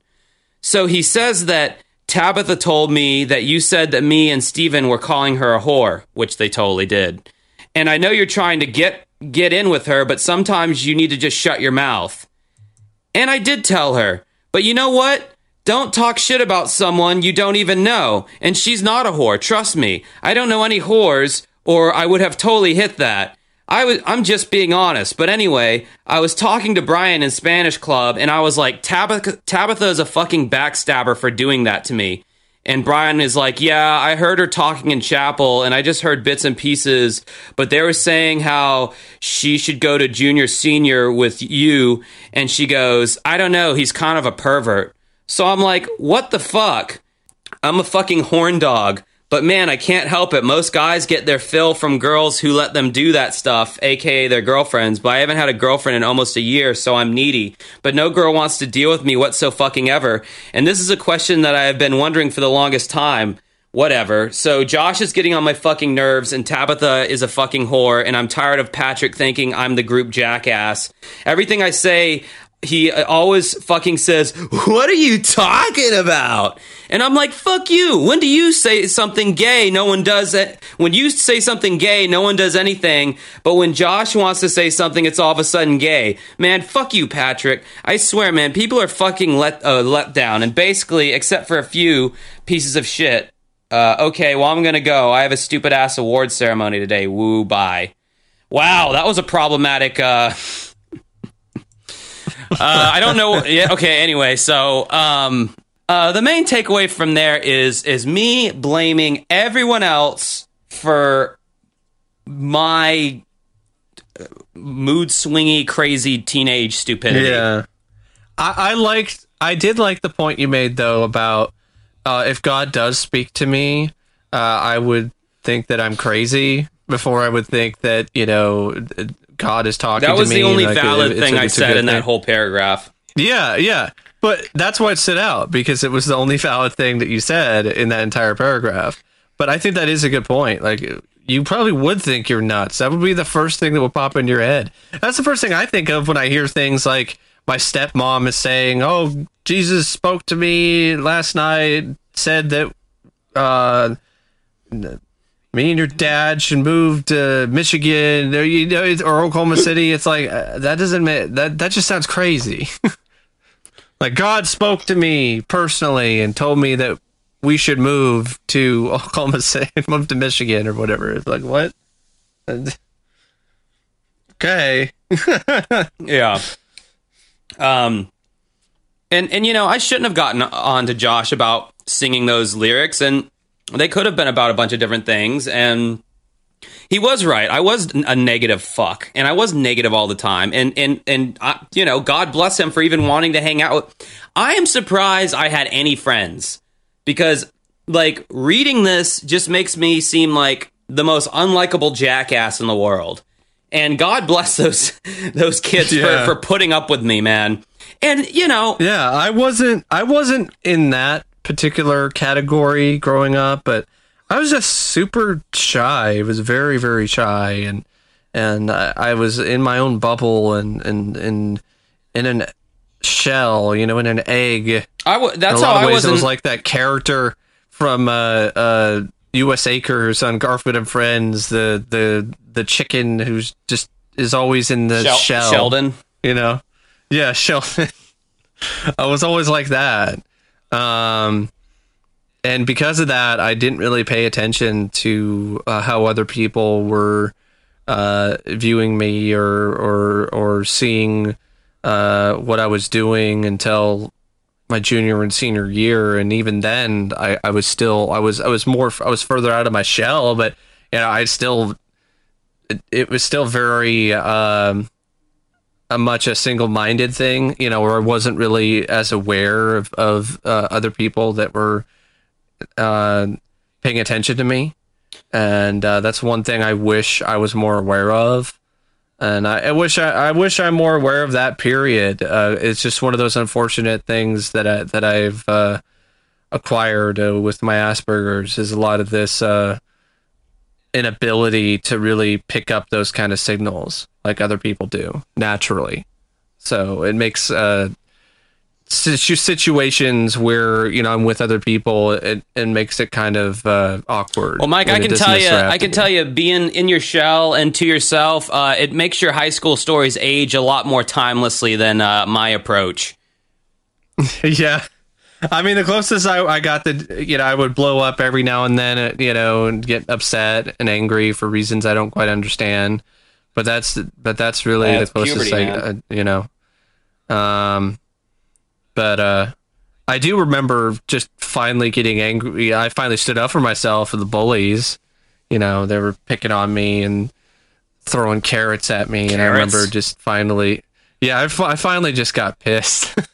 I threw carrots back at them, and I was just like, "Leave me the fuck alone." There you go, Mike. And uh, that actually, it actually worked because uh, I think I kind of scared them for a second there because I was like really mad, and then they were like, "Well, this isn't fun anymore." Yeah, it's, dude. I mean, uh, that is that is Yeah. like the trick every time. If someone's bullying you, the second that you stand up to them and you show them that you're that you're not afraid of them, they will back the fuck away. I know that because I used to bully people. I was bullied and I bullied people, and I was such a little bitch because anytime anyone would stand up to me that I was bullying, I wouldn't bully them anymore because I became kind of afraid of them because I knew deep down I was a fucking pussy that that couldn't fight, and um, I knew that that if they if they actually like escalate it to that, I'd probably get my ass kicked. so I was like, all right, I'm not gonna fuck with him anymore. He's not fun anymore. He doesn't let me just do whatever I want. Yeah, I was a I was a terrible person. Um, all right, so now we're resuming uh, Monday, March 20th, 2006. Man, I feel so bad. Let me tell you why. Okay, today I hung out with someone who I feel I should remain nameless just for safety purposes. Okay, so to the point, today I hung out with a girl I will call Sarah and her friend Amos Moses. Okay. So I went over to Sarah's house early today and she had smoked some weed. Oh, I remember. I think I remember who this is. Then she made tots to eat on the way to pick up her friend Amos. We pick her up and go to the mall, dick around the mall, eat McDonald's, drop Amos off because Sarah's mom wanted me to help do something. I didn't end up doing that, so me and Sarah went to the park. She brought more weed. She smoked it. I didn't. I thought I was going to, but I learned from past mistakes I can't handle weed most of the time. So we dick around and start walking through the woods. We were talking and talking, and then we sit on a wooden plank, kind of like a pseudo bench. And we really start engaging in our conversation. It gets deeper and more personal. This made me glad because Sarah never liked to open up to people, but with me, she was. So I took that as a good thing. And one thing you must understand remember this phrase because this is the killer. I almost dated Sarah. I had slash have a lot of feelings for her. I like her very much as a friend and possibly more. She means a lot to me. However, we were flirting and she would never even hardly kiss me. It bothered her. This bothered me because I thought she was like not into that stuff. Wait, that sentence doesn't make sense.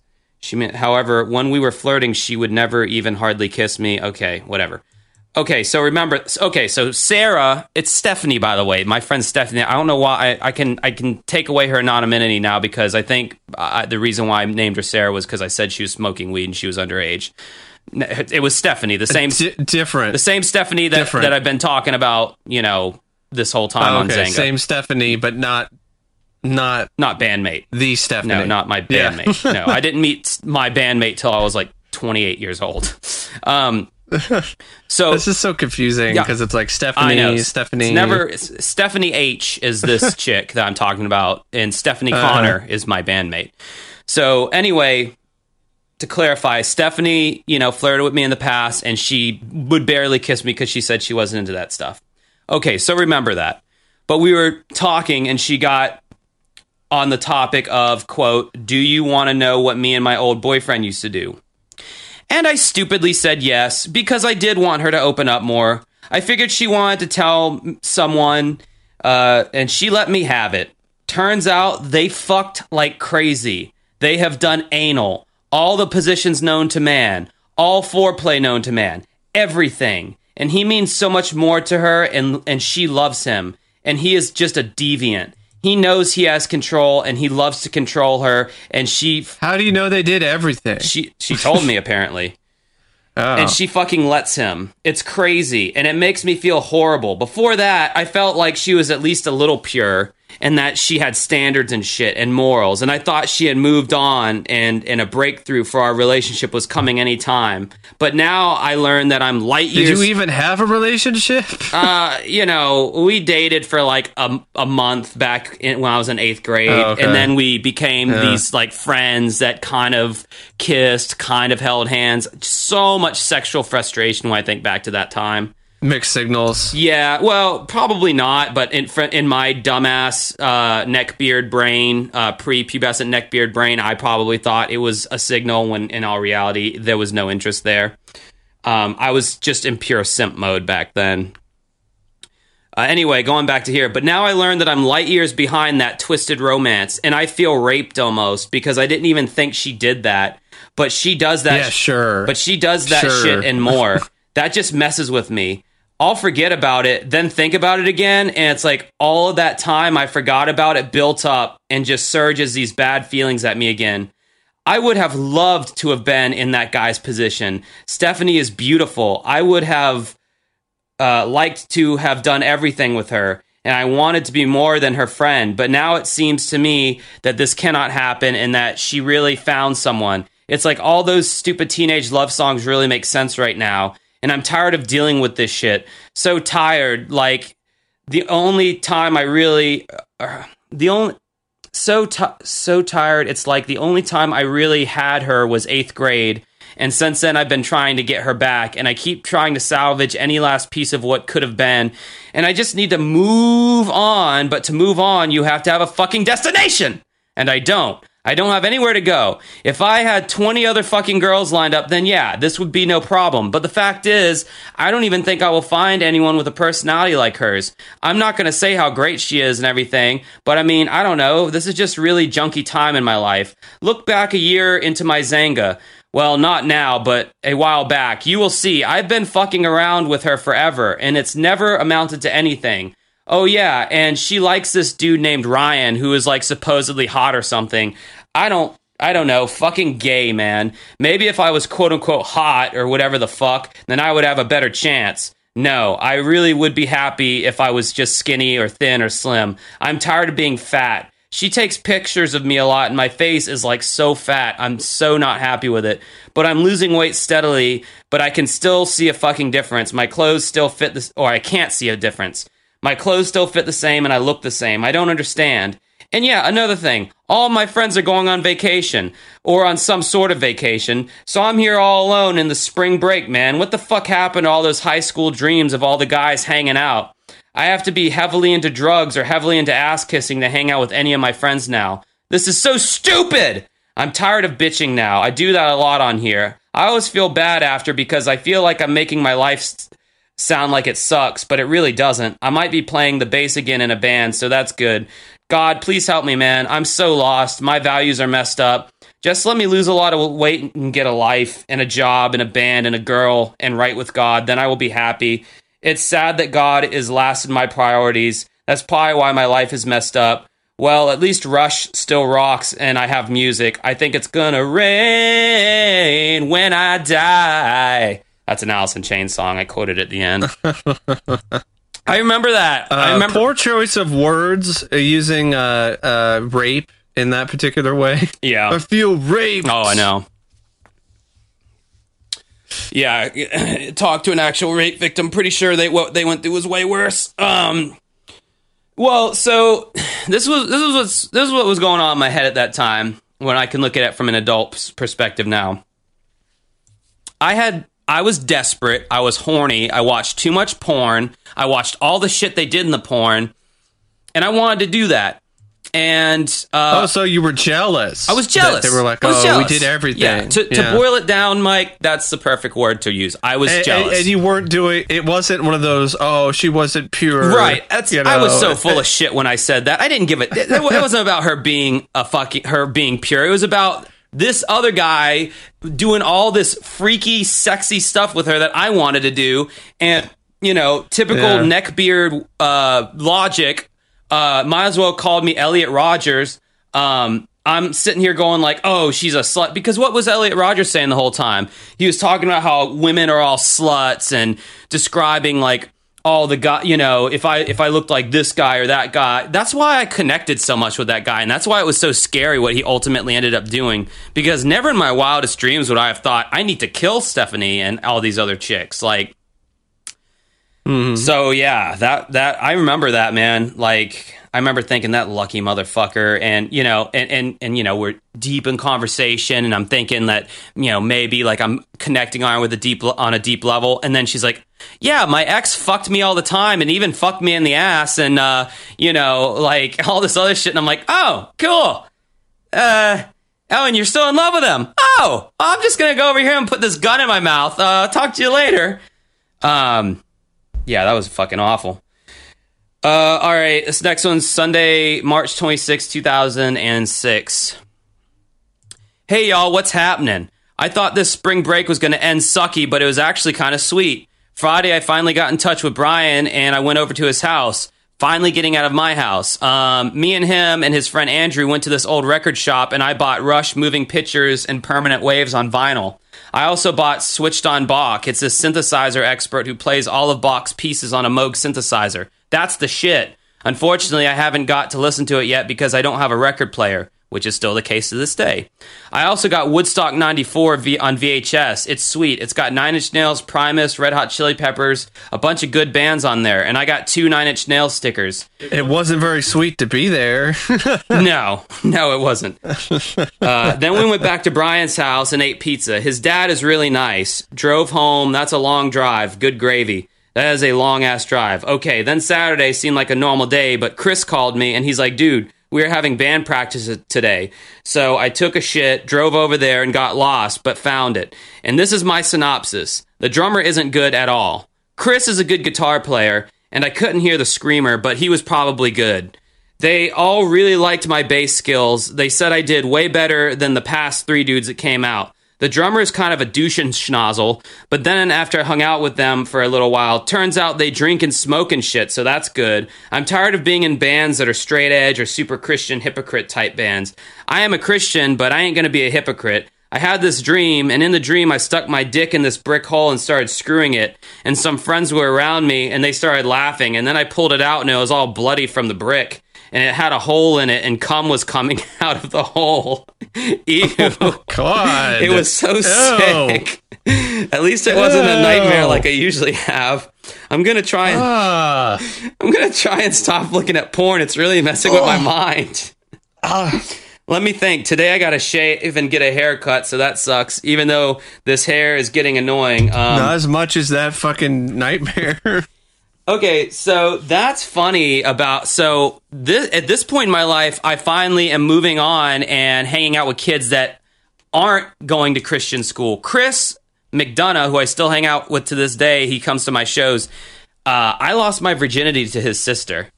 So Josh, we're finally getting to the point where Josh is going to get some action. Um, but Chris and his uh, where Josh is going to score. yeah, uh, that was the first group of non-Christian school friends I had, and they, oh my god, they they taught me all the glorious wonders of uh, public school kids and not being these uptight douchebags. And Chris was goth at the time, or like a metalhead, and he had long hair Yeah. and black jeans and black like demonic shirts and shit. And I'm like, dude, what a breath of fresh air from this fucking So he was like Damien Echols. yeah, pretty much. Yeah, yeah. He really looked a lot like that. But he was such a cool dude, and his family is the shit, and they still are. And yeah. his sister was pretty hot. Yeah, I, I, I really enjoyed. And he wasn't mad at you for that because I, I know some. Oh, he didn't give a shit. I know. Uh, He was just kind of like whatever. Like we were best friends. so Because there's some people that would be like, "You did what with my sister?" yeah, he, he did. Fucking I- I, think she might have been like a year older, or two years older, or something. So she did, he didn't really care. Uh-huh. Um, all right, this is the last one I'll read, then we'll call it. Monday, March 27th, 2006. So last night was stupid. I had a bad dream that I felt like I was being watched. So I look outside and see a UFO floating by my window. It scared me. And I woke up paranoid and I couldn't go back to sleep. So I stayed What? So I stayed up until it was time to go to school. So now I'm in You a saw a UFO? it, I, it was a dream. I said I had a dream and I saw it. oh, I thought I thought you said I had a dream and then I woke up. No, no, no. See, that's what that's how it confused me. Is like I had a dream and then I woke up and I saw a UFO. Um, so I stayed up until it was time to go to school. So now I'm in a weird place because it's like I'm tired as fuck and I'm kind of scared to go to bed. So I'm depressed right now, I would say. They say dreaming about aliens means there is something you are afraid of. The alien represents fear. So apparently I'm afraid of something. But yeah, today was stupid in the respect that I got wrote up for fucking up on grading homework, three demerits. I think I might actually have a Saturday work day, better than fucking ISS, that's in school suspension. So, br- Why is it stupid? You probably if you got written up, you probably uh you're probably the dumb one. Yeah, probably. for you know not not doing the right thing. More than likely. probably. How do you get written up for like grading someone's work? Like what? How does that Uh, happen? I think they did this thing, and it probably was to save time for the teachers. We would give homework, our homework, to each other, like the fellow students, and we would grade each other's homework. Did you do something cheeky like, "Oh, this sucks"? No, I think I maybe maybe it was a buddy, so I didn't mark his answer wrong when it was wrong. Oh, okay. Yeah, but that's lame. I, I gotta be, you know, now that I think about that, does sound a little stupid to like mark you down that much for. I mean, it's like the, you hey, hey, here's some slave la- slave labor. Do our job for us and, and grade all these homework papers. because we, I, I had done that. I, I, I have experience with that too. Like even in community college or in, in college, like sometimes it'd be like, oh, give your work to a classmate and they'll look over it and da da da da and the right notes. But it was never like you're graded by it. You know, it's it's not a part of the, the grade, and you know, and they were always like be uh constructive. You know, your criticism needs to be constructive. Yeah. I remember like when I first was doing that kind of stuff, I was a little bit too hard one time. So then that they had to be like, well, we need to make sure that our criticisms are constructive. You know, instead of I'm like, okay, all right, I'm sorry, I'm in review mode. I, you know, where I show no mercy to to, to movies and stuff. So I, I shouldn't apply that same approach to somebody's uh, uh write ups Right. or poems or you know or uh, uh, creative writing. Although some people though, and and some of my speech classes, like oh my god, some people they just they they there's a reason why they don't speak in front of uh, uh people that much because they just they're incapable of doing it at, at, at even a basic level. Like it's honestly really surprising sometimes when you, like, like if you've ever been a part of a speech class, like eh, that's a real eye opener yeah. for sure. So I go back to here. Um, I watched all of Woodstock '94 last night. It was a really good video. I want to go to a wood to Woodstock and expand my mind while listening to kick-ass music. One of my friends went on a big drug binge this weekend. That was probably Zach, and doesn't remember anything. In his drunken stupor, he apparently did cocaine. He's an idiot. He's going to wind up in jail or dead. He ended up dead, just like his dad. And there's nothing I can do about it. I can't How believe young was he when he's doing cocaine and doing drug binges? Uh, 17. Fuck. I cannot believe I like called all this shit like so long ago. Like, oh god. That like I, you know, because Zach passed away like a few weeks ago, and like I'm like writing about. I, I forgot that I like wrote about all this stuff. I cared for him, you know, and I got upset when he did this shit. And I say that there's nothing I can do about it except watch him go. It's sad. Drugs really do fuck up people's lives. Well, too much do. Uh, if you really, if you like really form a habit, you are fucked. But anyway, I'm in a f- uh, in an off mood. I think I need to watch some Dr. Phil or some shit. I don't know. How are you gonna get in a better mood by watching Doctor? Phil? I guess I liked that show back then. I don't know.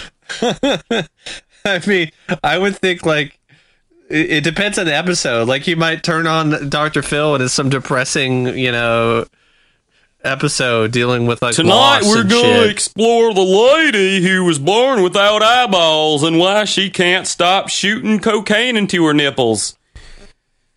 Uh, how's that working for you? I'm getting real.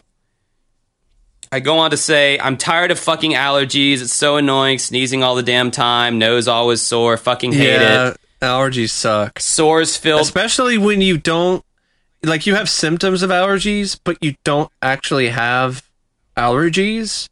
So when you take like allergy meds, you do this other stuff, it just makes shit worse and then you're uh, like like for instance, I was dealing with congestion and I thought, okay, I'll take a decongestant and it just made my throat hurt for like a day and a half and didn't really do anything. It just made me feel worse. So it's that just that's the worst for me because if you actually have allergies, you can take some allergy meds and like it, you'll be better. Like it, it'll be like an instant uh, shift in how how you're feeling. You're not gonna keep sneezing all the time. Blah blah blah blah. But if it's just like congestion and some allergy symptoms, but it's just related to temperature changes or uh, other things, then that that it's not going to do anything. There's nothing that you can do. You cannot do anything, yeah. and that sucks. It I sucks. hate it. It sucks. It, it- it's like uh, uh, hiccups sometimes, or like you, you try all these different things to get rid of it, and then like nothing's working, and then you just have to just sit there. Yeah, yeah, no, that that's I fucking hate that shit. I'm thank Can you imagine getting hiccups while you're ha- dealing with allergies? Yeah, I think like that, happened that would be a nightmare. Just sneezing, the hiccup. That's. Could you even do that? Could your body even be capable of like sneezing and hiccuping at the same Mike, time? Mike, I don't know. I really want to finish this journal entry. we can wax uh, uh, poetic about allergies some other time. I know. I got you. I got you. Okay, well, I guess I'm gonna go. Steph's been acting kind of weird since she came back from Orlando. In my opinion, something happened between her and Chris more than she is telling me. I'm tired of her weird ass games. She's so confused, I think. Some people get locked on one person, and because I don't got that nice little sexy skinny frame or some gay shit like that, love really isn't enough at this age. It's really not man, this feels weird because I know certain people are just going to read this and have shit to say. That's what I liked about Xanga, but whatever. I'm not holding back anything really. This is how it is for me. If you don't like it, don't fucking read it. But anyway, um, girls, girls, fucking annoying girls. Everyone has fucking love. Everyone has love. I have no love. Why am I different? Why am I different? Why am I fucking different? Even those retarded kids have love. Why can't I have fucking love? Because I don't have a body and I don't have a face and I'm not sexy and girls are fucking shallow and so fuck you. I really hope I can get in a big band just so I can leave this gay ass city and start a new life somewhere else with people who uh. don't think they know me. Everyone here thinks they have me all figured out and think they know exactly how I am when not a damn one of them will give me a chance to be with them. Ugh, just eats away at me all the time to think about it. And come and it comes to other guys so easily and they don't even appreciate and they don't know how much I would appreciate the shit they have. It just makes me fucking sick. Why am I different? What an incel. Oh man, that incel game was strong, buddy. I'm reading this I right mean, now Holy shit. in my own in my own voice, my own words, but 15 years ago, Uh-huh. and I am appalled yeah. at at who I was, and Uh-huh. I'm surprised that like I am still in that same body right now. Yeah. You know, I was like, uh, this isn't like a little painful sometimes, dude. Like, Yeah, This- it would be. isn't- It- It's it's uh introspection. Inter. Uh, I'm trying to think of the right word.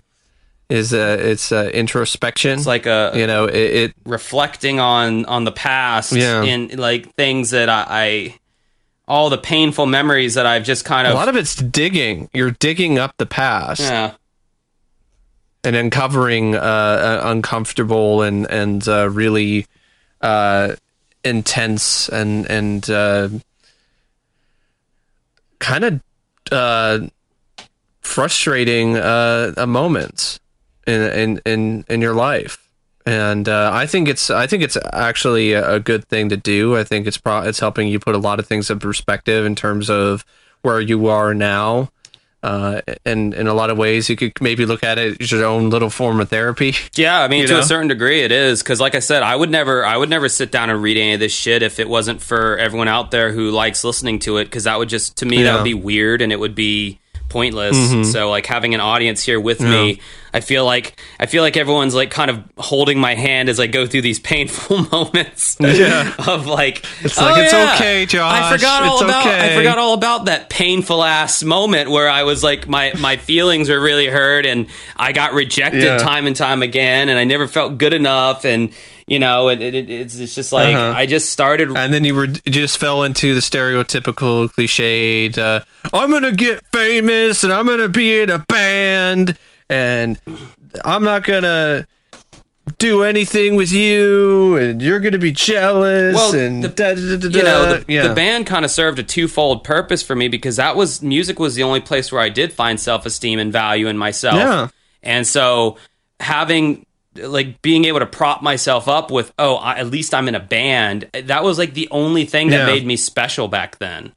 Because I thought I Well, I, I know how you feel because uh, for me, uh, I was struggling a lot in school and junior high and and and for uh, the for the first couple years of high school, like I was just barely you know passing a lot of C's and stuff like that. But the one thing I did excel at was choir. Like I was really good at choir, so that was like the only thing that I could really hang my hat on. And if you guys don't So, believe that I- Mike is a good singer, then just listen to the end of uh, last week's episode for his magic was- magical melody of enchantment. oh stop but no yeah um yeah that was that that was uh, something that i definitely uh fell back onto and it, and it helped me a lot um because then it, there was something that i was good at. Uh, and I, I think that does help a lot of people in that situation.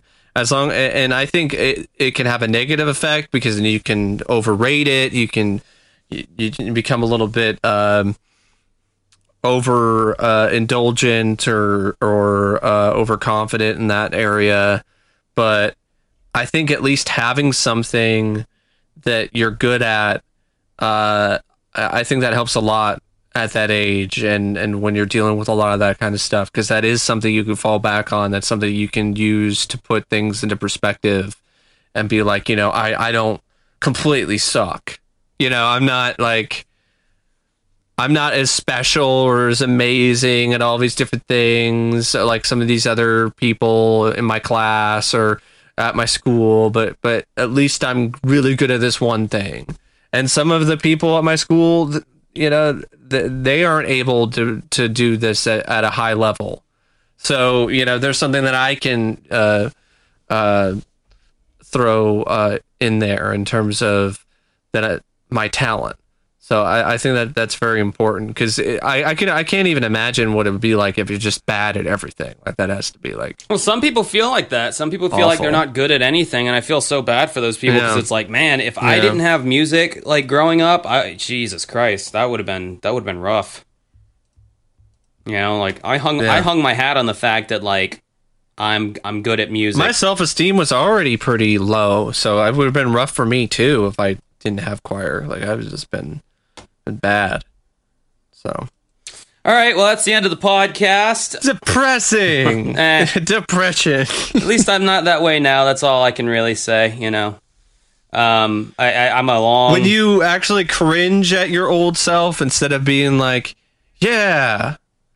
Like you nodding your head, you know, at moments like that. If if you're like looking at your old posts where you're like mad at girls and doing this other stuff, and you're like, yeah, that's it. You're right. Then then then something's lost in translation.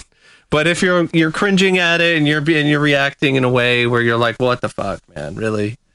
Then then you've come a long way. Yeah. Um, all right, guys. Uh, if you want to subscribe to our Patreon, it's patreon.com slash uncovering unexplained mysteries. Um, once again, that's uncovering unexplained mysteries. Uh, you get the podcast early, and for five dollars a month, you can um, request what you want us to talk about. Um, you can join our Facebook group by going to Facebook, typing in Uncovering Unexplained Mysteries into the search bar, and you can pull up the little groups tab, and you'll be able to find us there. Really awesome group of great people. especially the Canadians. Um, you can uh, find uh, you can uh, look up me and Mike separately. You know, maybe you like Mike's vibe a little bit, his dad vibes that he gives off. Maybe you like my my uh, my my stupidity and my um, proclivity to make things weird. Uh, you can get those doses of uh, personality on our YouTube channels. Mike's YouTube channel is youtube.com slash OCP Communications. That is OCP Communications. He's a movie, uh, a freak. Uh, he does a lot of movie reviews. What was the last movie or video you did? So um, the last uh, video I did, I uploaded a review of the 1986 uh, buddy cop action uh, comedy "Running Scared" with Gregory Hines and Billy Crystal, and uh, I also uploaded a little bit of a mini rant on Disney putting disclaimers in, in front of certain episodes of the Muppets Why? because they're offensive. Really? Yeah, The Muppets? because yeah, yeah, the Muppet Show. Certain episo- episodes of the Muppet Show on Disney Plus have disclaimers that you can't skip for 12 seconds that say something along the lines that this was wrong and bloody Oh bloody blah. Yeah, Our society is so woke now, Mike. and like one of them is literally just a scene where uh, Johnny Cash is singing a- a- in like a barn or something, and there's a Confederate flag in the background, and that's the only reason why there's a disclaimer in front of that episode. Well, I mean, I guess I can understand I. I understand, but like, uh, God for, I mean, God forbid any of these people watch Dukes of Hazzard. There's a Confederate flag on the top of the General Lee in every episode. Um, I mean, I can understand, but I, to me, I, I think when it comes to something like this,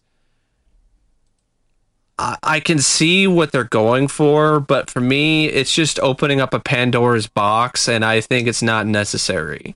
People just need to start thinking for themselves, and instead of having uh, all these different media outlets and other people uh, think for them and force them to think a certain way, because I think that's dangerous to have this whole like narrow-minded way of looking at things and trying to make that like that's the only way because uh, that's how you can actually get easily manipulated I will say, and, in regards and, and to lose the, a lot of a lot of I things. was saying, in regards to Rebel Flag, you know, me growing up in the South, I, I have yet to meet a person who rocks the Rebel Flag and they're able to, on an intellectual level, explain uh, the historical significance um, and, and this, you know, and, Yeah. and and justify their pride. Uh, it's it's it's really more of a at at at bare minimum, it's it's like uh, Yeah, a boys' club where it's that. or, or Yeah. it's like a clubhouse. Like oh, we I- I- you know we like uh-huh. country music and hunting, so this is our our clubhouse Yeah. sign. I get that, but you know, it, it, it's that's with the provided context. Uh, If it's just a decoration in the background, like you, do, I, I don't even think you need to like have a disclaimer. Like I just don't because it's not like the song itself is about the Confederacy. The song itself is about this or that. It, it's Yeah, well, think about this though. Like, like- I mean, and, and I know people are gonna like roll their eyes at this statement, but like, what if what if it was like a Nazi flag in the background? It's like, ah, that's just a declara- uh, a decoration, but you know that would definitely be problematic. like, yeah, you know, it's it's like, and, and down here in the South, they have this saying to go, "It's heritage, not hate." Yeah. And it's like, okay, but that flag was literally the flag of the Confederacy, the side that Uh-huh. was like fighting to keep human beings as property. yeah. You know, it's like So, even if I that's mean, your it- heritage, you should be a little ashamed of your fucking heritage. It's not a good heritage. Well, yeah. Yeah. And again, But this is coming from someone who had a Southern daddy and a Southern family, and all, and, and I'm denouncing it. Like I'm, I don't. But if we're if we're at the point where you have to have disclaimers in front of the Muppet Show, it's kind of like uh, we we don't really need to have that. Yeah, Like we didn't have to have that for how many fucking years? We were able to think for ourselves. I was thinking it was going to be in. So, I, th- I was thinking there was going to be like some. There was going to be some kind of like like the rebel flag. I honestly understand the disclaimer for that, but if it, if it, I thought it was going to be something like Kermit said something that was Well, they do. They do have some other ones where the the humor is offensive. You know, the jokes are you know again they don't uh, align with current Kermit, sensibilities. Kermit calls Gonzo a dirty Jew or something in one of the episodes. no, no, not to that extent. I I don't know exactly all the details, but I just think it, it, I understand they're trying to open a discussion, but the way that Disney is doing it is very heavy handed, and and I just I don't. I, I just don't think uh, that there is as many positives to having all these disclaimers in front of things that are offensive to current sensibilities. Uh, it's one of those things where you just think for yourself. Oh, if you look at okay, there's a Confederate flag. Okay, that's not something I believe in. I'm not really necessarily aligned with that, but um, uh, it, it's not really that big of a deal to me and and I think there's a lot of people who would uh, feel the same way. Um, it, it, it and uh, it ties into. I also uh, talked about uh, the new Tom and Jerry movie, and there's a line of dialogue in that film where they have this conversation that's unbelievably awkward, where a bunch of people are saying like, "Oh, it's a male mouse," but how are you sure it's a male mouse? It could be a female mouse or it could be gender fluid. You're just like. they said that in the movie. yes, gender fluid Jerry. Oh, geez. Yes. Yes. We're in a different time indeed. Uh huh. So, and then it's just it's just one of those things where Yeah, well, you know what, Mike? Get ready to see more of that. I mean, times are changing. I am I I am already prepared for that because the media has opened up Pandora's Yes, box yes, they with these things. They've opened it up and they've given way too much power to mobs on Twitter and certain sections of uh, the left to you know wield this whole uh, censorship and Gender uh, politics and all. and all this other stuff with uh to wield a, a blunt hammer. And if if you're not going to curb that if you're not going to say hey you know are you the ones that are paying to see these films? Are you the ones that are paying for these shows? Are you the ones that are fans of these properties? If not then why are we giving you this much power see that's the thing i don't understand I do not believe for one second that these television shows like the Flintstones or the Muppet Show or old stand-up shows or uh, there there's I've heard uh, from someone overseas that there are disclaimers before episodes of Seinfeld on television. Jeez. That that that So- show got a fucking got a GLAAD award Yeah. for their. So we're um, getting to the point where we have that kind of stuff going on, and it's like I understand, yes, some things in the past were problematic, but you have to put things into context, and you can. It is not fair to hold current sensibilities and political values and put them against what was going on in the past. They had no idea what our current beliefs are. They had no idea what was what was considered not acceptable back then on the same level. So it's not fair to to apply th- this uh, kind of approach to me. It just it doesn't it, it there's no way that they would have known that it was going to be considered to be as problematic as it is to certain people today. And on top of that, it, it- it's just one of those things where it's getting scary because you're getting episodes of the Muppet Show that are getting banned because one of the got one of the the the replacement host later in his life got busted for child pornography. It's like, yes, that's fucked up, but by banning these episodes or preventing these things from airing or trying to erase hi- these uh, things from history, you're making other people who weren't necessarily involved with pedophilia or any of that impl- somehow implicit in what happened. And you're erasing and censoring uh, their work. I think Mike's. and they did uh, nothing wrong. I think Mike's replicating his rant video on here, so you don't even have to go to his YouTube channel. They did nothing. They did nothing wrong. So it's just it's just something that definitely does get me heated because it's just it's getting out of control and you're getting things banned and removed because oh so and so did something later and it's like yeah that's messed up but I it, I, I don't think that's that's right. I really don't. But So yeah, go to Mike's YouTube channel if you, if you want to hear more of that. I mean, that'd be like, hey, Led Zeppelin or or some of these other bands that were uh, had oh, oh, trust of- me, my friend, that has already come out. Uh, there's uh, Yeah. that David Bowie. Uh, you know now, uh, now because like uh, Ho- Hollywood and the the press love going after stars when they die. They love bringing up all their dirty laundry. Uh, Yeah. uh, so, someone published an article about like the problem with David Bowie, and they went on about how he had sex with uh, the 16 year old girl when he was at the height of his popularity, and and or multiple uh, underage women or whatever the fuck. Um, you know, so yeah, that's you know, but my you know my whole thing with that is like I, I've always been able to separate the art from the person. It's like all the stuff going on with Marilyn Manson right now is like I was running on my treadmill today, and um, one of his songs came on, and halfway into the video, I remembered like, oh yeah, he's going through some shit right now with um, you know, sex alle- or you know, sexual abuse allegations. Yeah. And then I started thinking about it, and it's like, yeah, but but this this isn't Brian White or whatever you know his real name is. This is Marilyn Manson, uh, a character, and this is a performance that I'm watching. This has nothing to do with his personal life. I don't know his personal life. I don't want to know about his personal life. The art that the person makes, it should have nothing. I mean, I don't know, like like people cover Charles Charles Manson songs to this fucking day. You know.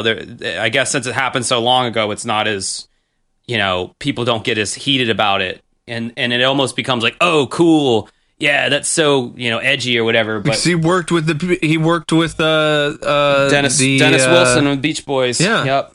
the Beach Boys, yeah. Yeah, he uh, fucking Dennis Wilson was the dumbest of the Wilson brothers. He was the drummer, and he he was the more naive one, and he he just fucking these two chicks picked him up in a car and brought him to meet Manson. He's like, "Yeah, you're pretty cool. All you guys can come hang out in my Beach Boy mansion," and it just became a house of debauchery and.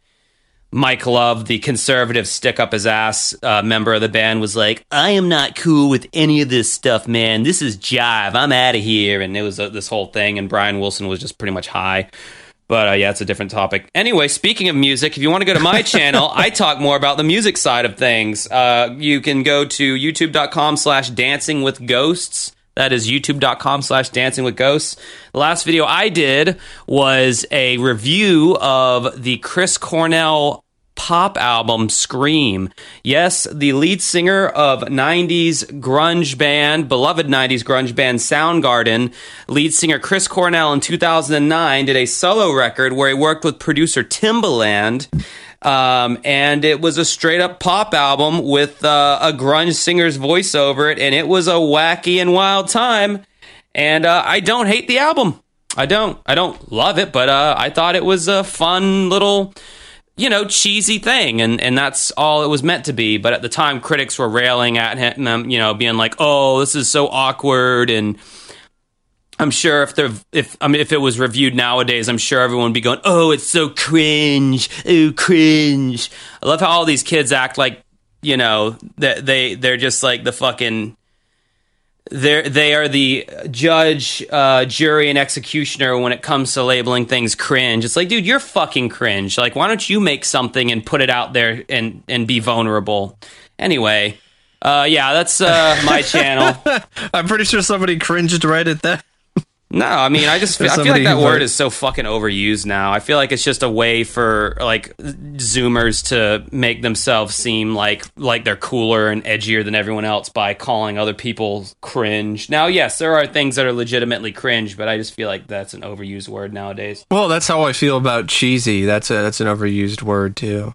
I don't know. I don't hear cheesy as much as I hear cringe. Um, but anyway, I've got to take a dump, so we're gonna have to end this podcast. But uh, until next week, I'll talk to you later. Bye. Uh, Bye. What about see ya? okay, we're just gonna end on that. And uh, I mean, look, I've done it before. I my my other good friend, who's still my good friend, who again I won't name. Um, I dated um one of his exes, and he told me that all of his any girl he talked to in the past was fair game except this one chick. And I was like, all right, man. And then, like, maybe six months to a year later, she starts coming out to my gigs, and I, am like, hey, you know, and I, I'm I'm at a lonely place in my life at that point, and I just kind of wanted the attention, and I wanted, and you know, she was really attractive too, and I was like, fuck it, you know. Um, at, at, that time, my the best friend that I'm speaking of wasn't really being that great of a friend to me anyway. Uh-huh. So I was yeah. just like, fuck his how he feels about it. I'm just gonna do it, and it, and it ruined our friendship as um as I as I figured it would. And I dated this girl for maybe nine months, and we broke up. And um, you know that was the thing. It's like I had been friends with this guy for like seven or eight years, and I threw it all away for like nine months of someone that I, you know. Turns out we really weren't that you know, great together. I mean, we were okay, yeah. but it was just kind of like lackluster. Like I wasn't I wasn't uh-huh. head over heels for this chick. It was just, you know, whatever, good sex and someone to hang out with and um so then I got I, I then the regret really hit me cuz I was like, "Oh man, like if I could have gone back, I would I would have kept my fr- friendship with my best friend and you know, and just talked to a different chick instead of like yeah. you know this. And i don't know maybe uh, the guy who screwed me over recently will have that same revelation. But man it's, gonna have to be a big fucking apology because uh, this was a big fuck up um, but anyway that's that's what's been going on. it wasn't on. a fuck up it's a big fuck you yeah it's a big fuck me it was um, but it's all good man yeah, I got, there's a difference between like fucking up and a slip up and, and a, a giant middle finger yeah you know. Yeah, I mean, straight up fucking you in the ass, you know, by you know doing something like right, that. Mike, let's let's try to keep it a little PG thirteen here. All right, there's kids listening. kids listening. Uh, yeah, you know, sometimes sometimes I get comments from people saying, "Oh, I was listening to it in the car with my kids." I'm like, uh, you know, I don't have kids, so I, I'm I'm in no place to judge, but I don't know if I would play our podcast for kids. Yeah, we're not. It's not safe. You know, kids. even though like, and not safe for work either. Even, really, yeah, think no. about it. Even though when I was a kid, like, I could totally handle like the, the you know, like, dude, kids were swearing in in first grade at my public school because I did go to public school in first grade. Yeah, dude, kids were already saying fuck, and they were they were they were saying everything. Like they were awful. like, I well, mean, it's like it's like the kids uh, who really liked RoboCop they liked uh, the RoboCop films not just because it was like a, a, a, cool character, but because it was violent and there was swearing yeah. and there was drug use and there was all this fucking crazy shit. Because kids in the '80s, I, it, from what I've been reading from people who lived uh, in that particular era, uh, they they were kind of badass. yeah, they they were like. They, they did not give a shit. Like they, they weren't nearly as uh, sensitive as a lot of kids are, you know, or parents or people are nowadays. Like they weren't triggered by uh, swear words or or violence or so on and so forth. Kids, kid, me, I'll speak for myself, so I don't piss anyone off. I felt like I was a mini adult who just lacked a lot of knowledge that that my parents had. My parents knew how to pay bills and drive a car and all that, but on a mental level, I felt like I I felt like I should have been treated the same as them. So whatever they want, whatever they watched, whatever music they listened to, I wanted to listen to it too because I felt like I could handle it and I wanted to get into the adult world as fast as possible. I, I was like anti Michael Jackson. Like I I hated being looked at as a child and less than, you know, oh, you can't do that. You're just a kid or you can't watch that cuz you're too young and uh, all that all that shit. So um, I you were not about maintaining your innocence. No, not at all. I wanted to get exposed to as much of of you know. I've always been a knowledge freak, I, I, an information freak. Um, I, I, wanted to expose myself to as much as what the world. So in a lot of ways, Josh is like Johnny Five from uh, Short input. Circuit. He just wants more input. input. Yeah. I wish girls would say that more often to me and then point to my wang.